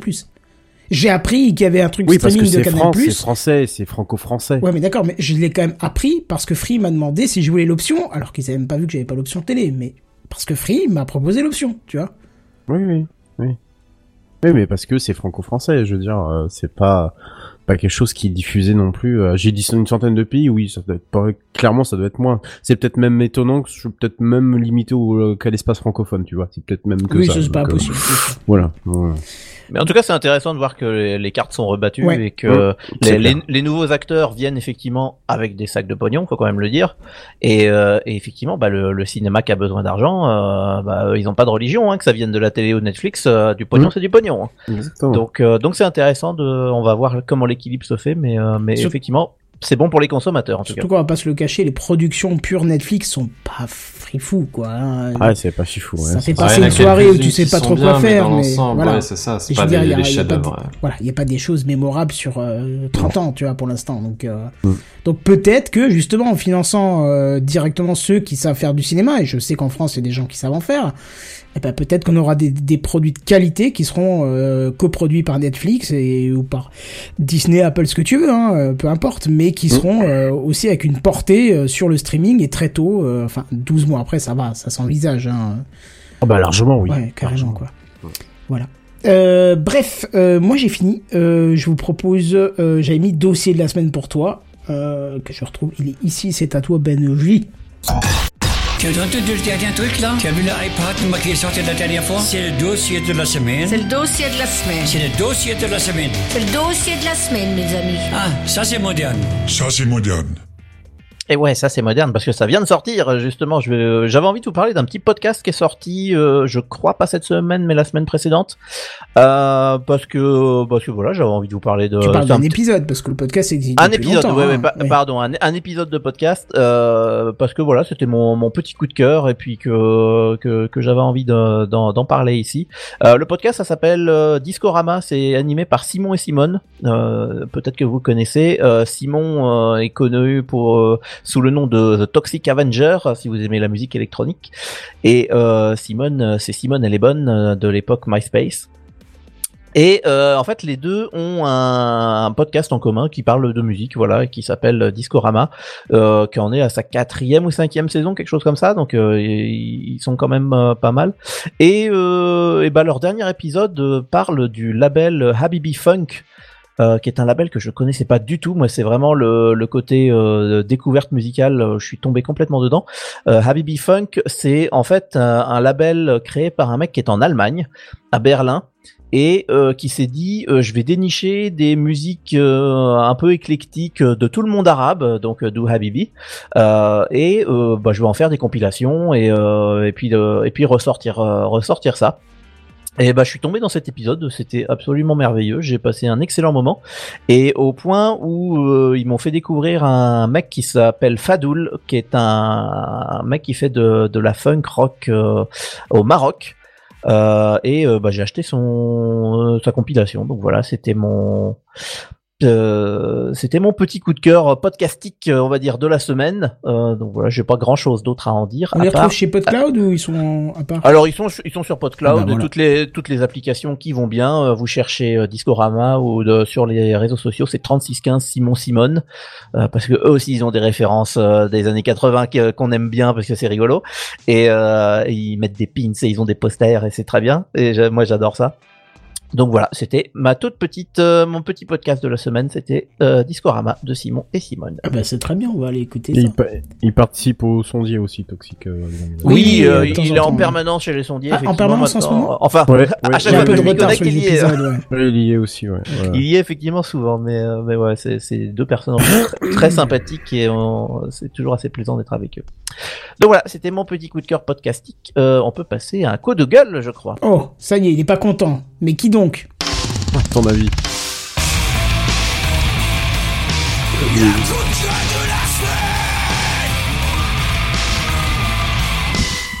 Redscape. de la semaine. Ah, j'aime bien les jingles qui partent en Oui, avance. je- c'est parce que j'ai mon doigt sensible. je- Je vois ça, ouais. Redscape. Euh, ouais, euh, un truc qui m'a absolument euh, totalement énervé cette semaine. Alors j'étais en déplacement professionnel. Et euh, donc j'ai à ma disposition mon, PC, euh, mon PC Pro, euh, qui est sous Linux. Et, euh, du coup, je, je- bon bah, je, voulais regarder, euh, voilà, à l'hôtel, un truc tout à fait classique. Je voulais regarder. euh, je suis en train de regarder en ce moment The Expanse. Pour ceux qui ne connaissent pas, c'est une très bonne série de science-fiction. Pour ceux qui connaissent, euh, il y a la saison 6 euh, qui est la dernière normalement et qui s'achève. la série s'achève sur la saison 6 et voilà. En tout cas, c'est une super série. Je vous la recommande.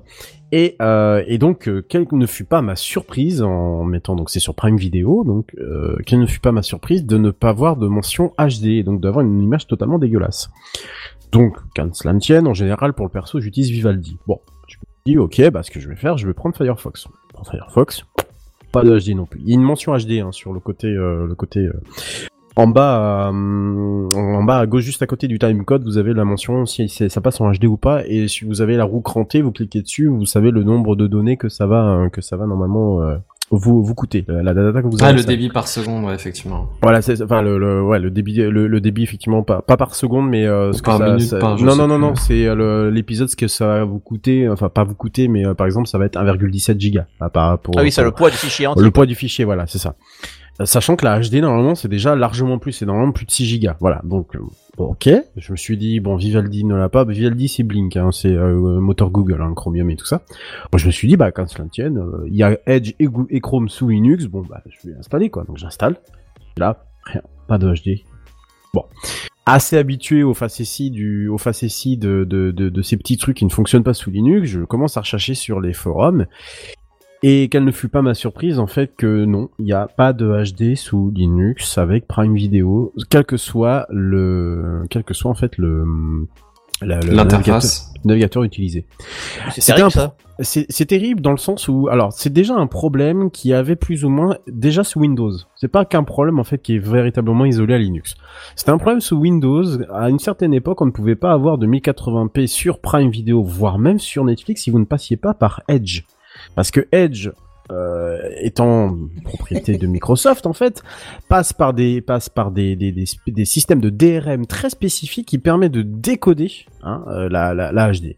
Euh, c'est quelque chose qu'on voyait notamment sur les smartphones également. Les smartphones, certains smartphones, si vous n'étiez pas spécifié, si vous n'étiez pas euh, autorisé à, si vous n'étiez pas au- autorisé par une DRM spécifique, vous ne pouviez pas sur votre smartphone avoir un Netflix par exemple en plus de 720p. Voilà, ça restait bloqué à 720p. Voilà. Vous allez me dire sur un smartphone 720p, 1080p, bon, pourquoi pas Encore à la rigueur, on n'est pas censé faire trop la différence. Par contre, quand on atteint un écran un peu plus grand, ça commence un peu à piquer. Surtout que là, le Ah, tu peux Amazon penser à une Prime- grosse tablette ou quoi, ouais.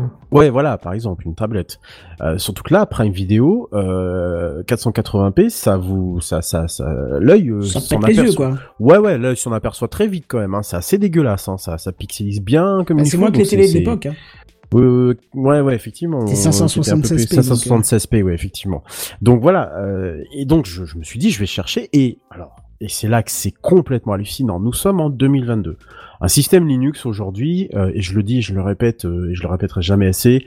Franchement, voilà, ça s'installe très simplement, ça s'administre très, simplement, il n'y a plus de problème particulier.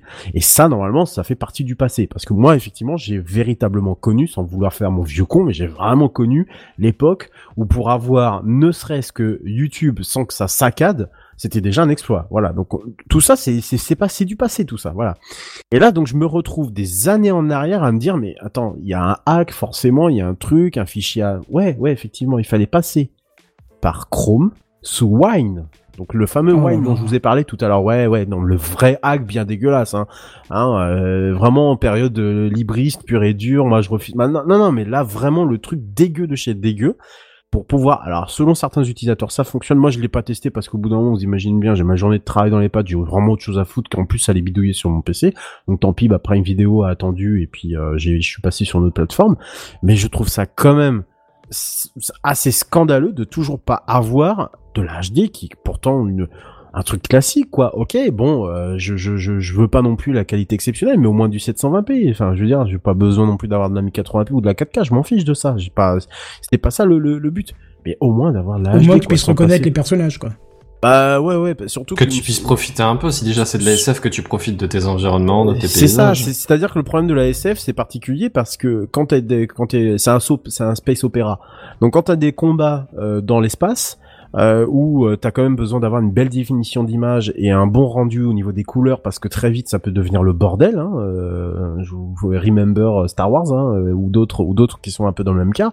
T'as quand même besoin d'avoir une belle définition d'image. Là tu te retrouves avec un 480p dégueulasse des familles. Tu tu- t'as envie de mourir. Tu te dis c'est pas possible. Après il y a pas de surplus par rapport à la HD, donc on pourrait très bien dire ok mais quel est l'intérêt d'aller dire d'a- d'aller faire euh, d'aller mettre de la HD quand t'es sous Windows ou sous d'autres plateformes sur ton téléphone ou autre et dire euh, Linux bon bah on s'en fiche alors que a priori ils possèdent exactement les mêmes codecs même si euh, t'as possibilité de rajouter des codecs parce que certains systèmes ne les intègrent pas de base des codecs et puis notamment des codecs plus fermés, euh, notamment ceux qui sont dans Firefox, qui ne les intègrent pas de base parce que de par la licence des systèmes d'exploitation Linux, c'est compliqué, etc., etc. Et enfin, je veux dire, euh, un Chrome par exemple ou un Edge, du coup, qui sont arrivés eux, qui sont sous, sous Linux, je vois pas où est l'intérêt de se dire, bah, on se coupe d'une partie en disant, voilà, euh, je veux dire, c'est pas parce qu'on est 2% dans le monde à utiliser Linux qu'on doit, on, doit être les, forcément des parents pauvres. Enfin, aujourd'hui, je trouve que ça n'a plus lieu d'être. Peut-être qu'à une certaine époque, j'aurais pas dit, j'aurais dit, oh, c'est logique, c'est normal, machin. Mais si, par exemple, sur mon PC perso, il faut que je me retape Windows, entre guillemets, euh, sans avoir d'animosité ou autre, hein, mais si je dois me retaper Windows pour euh, spécifiquement être en HD sur Amazon Prime, vidéo, bon, je me dis, euh, je, je vois, franchement, je vois pas où est la manœuvre ni l'intérêt. Et bah Prime et puis Amazon, bien sûr, ne, ne communique pas là-dessus ni quoi que ce soit. Ce qui est d'autant plus étonnant, je terminerai là-dessus, que euh, Amazon, vous savez, c'est AWS aussi, Amazon Web Services, hein, qui fait fonctionner un nombre incalculable de services Internet et autres services aujourd'hui euh, en 2022, euh, qui qui qui est très copain avec avec Linux, hein, c'est-à-dire qu'on trouve les, enfin c'est pas du Windows qu'on trouve, c'est du Linux qu'on trouve. Donc euh, je, je trouve ça étonnant que selon la philosophie de la société euh, de d'Amazon, qui est quand même assez ouvert de ce point de vue-là, hein, on peut critiquer Amazon pour un tas de choses, mais sur ça, en termes, je parle vraiment qu'en termes informatiques, euh, voilà, ils sont, ils ont quand même démocratisé le cloud et tout ça, et, et ils se sont largement appuyés sur Linux. Pourquoi faire ce, ce genre de limitation totalement débile alors que je suis sûr que c'est juste un, un, un trigger quoi, c'est juste un pauvre curseur à dire Mais- on. Tu sais, tu me fais penser à quelque chose. On a le même problème sur Windows. Euh, Ouais. D'une autre façon, c'est-à-dire que sur Windows, c'est par exemple pour Netflix, je vais pas commencer pour Amazon, Mhm. mais si tu n'utilises pas l'application euh, qui est dans le Microsoft Store, tu n'as pas de 5 points. hein. T'as beau Ah, j'allais dire au niveau de l'audio, Ah, effectivement, ouais, ouais. ouais, oui, bah Parce oui. que quand oui. tu l'es sur Chrome, même si tu fais Mhm. une sortie sur SPDIF, tu que deux canaux.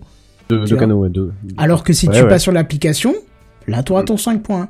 Je veux dire, Mm. c'est quand même fou euh, de nos jours, surtout que YouTube Ah ouais. propose euh, la possibilité. Alors, je ne sais pas comment, j'ai jamais regardé, mais propose la possibilité que tu uploades des vidéos en 5 points et qu'elles puissent être lues. Donc, à bout d'un moment, Mm. il y a un truc qui va pas, quoi. Donc, euh, C'est ça. Pourquoi, pourquoi se mettre des limitations comme ça Alors je suis d'accord avec euh, les gens. euh, c'est quasi invisible. Enfin, c'est des petits détails. Hein. C'est un détail d'informaticien. hein. Globalement, on est bien d'accord. Hein. Euh, pourrait très bien me contenter d'un 480p ou voilà. Mais je veux dire, euh, quand t'as une plateforme qui n'est pas limitée dans, sur d'autres, enfin quand il y une, plateforme vidéo de SVOD qui n'est pas limitée sur d'autres plateformes, je vois pas pourquoi il faudrait la limiter spécifiquement euh, à, à Linux, qui bah tous les tout- bah, toute la compatibilité euh, technique euh, possible, inimaginable quoi. Je veux dire, il y a pas de problème particulier quoi. Surtout quand en plus des navigateurs euh, qui sont aussi implantés dans Windows et en particulier Edge. Hein. Euh, bon, ok, d'accord, parce que Edge est aussi du Chromium aussi derrière, mais pourquoi Enfin, je veux dire, le- j'arrive pas à savoir, j'arrive pas à savoir. Ça n'a aucun sens. Mm. Donc voilà, donc euh, bah tant pis, euh, pas pas de série Amazon Prime euh, vidéo, mais à la place j'ai regardé l'excellent euh, l'excellent Twitch de des Daft Punk, euh, il y a des- euh, parce que c'était le même soir euh, qui ont, ont diffusé leur concert de 97 euh, de 97 sur sur Twitch et ça ça ça ça ça m'a donné le ça m'a redonné le smile, voilà. Donc c'était un mini coup de gueule, hein, c'était pas non plus euh, voilà, je- histoire de histoire de finir l'émission parce que il est 23h, bah 3 minutes hein. Ça va en fait hein. Ouais, ouais, c'est ça, c'est ça. On est resté Ah, mais comme temps, toujours, mais- quand Kenton a peur, euh, bon, remarque là, t'as as fait de la news aussi, Kenton, mais... Et, Ouais. puis, Oh et puis surtout, on a complété euh, à 15 minutes de la de, de, de, de l'épisode parce que sérieusement, on savait qu'on finirait pas euh, au bout de. Enfin, on était loin de finir à l'heure. De, de finir Vous ouais, remarquerez que j'ai supprimé mon coup de, gueule- mon coup de cœur. Quoi? T'a- T'avais un coup de cœur? Ouais, je l'ai supprimé. Bah, je le pourquoi reporte. Euh, Parce que je suis trop claqué aussi. ça. Ah, t'es trop claqué. cœur, où est-ce qu'il est? Je l'ai vu. Ah, bah oui, je l'ai mis en photo. Mais bon, je l'ai viré. re- remets-moi le la semaine prochaine alors. Ouais, bien, bien sûr, bien Bah sûr. oui, il faut qu'on en parle de ça. Bah, quand même. Bah voilà, ça vous donne raison de venir la semaine prochaine pour entendre tout ça. Ce serait pas beau ça quand même Est-ce bah, que tu nous ferais pas un petit teasing, Sam Ah non, du tout. C'est pas du tout ce que j'ai fait pour mes trois news aujourd'hui. Hein. J'ai pas construit la première avec du teasing pour les deux autres. hein. J'ai trouvé les sujets parfaits, la façon de les monter parfait, j'étais content. C'était nickel pour moi. Un bel enchaînement. Quand les chakras s'alignent. C'est ça. Et les planètes. Aussi. Ok, on va te laisser tout seul sur cette blague, hein Oh, je te remercie. Je me sens bien seul. Allez. Hein? Bon. Bref, Dans l'immensité de l'espace. ce qu'on se dit, on, ouais. qu'on se retrouve sur euh, techcraft.fr pour trouver nos différents Twitter, ou alors aller directement sur euh, techcraft PDC, il y aura forcément quelqu'un de nous qui vous euh, répondra, et ça sera en plus avec grand plaisir. Euh, pardon, parce que quand ça arrive, on est toujours content de recevoir vos messages et surtout vos réponses. Exactement. Et puis rappelez-vous que vous avez des devoirs cette semaine puisque je vous ai une- posé une question à vous, auditeurs parents qui nous écoutez, sur la proposition de loi qui voudrait protéger vos enfants. N'hésitez pas à nous dire, nous on se retrouve la semaine prochaine et en attendant, on vous dit à plus, bye bye Salut, ciao. ciao.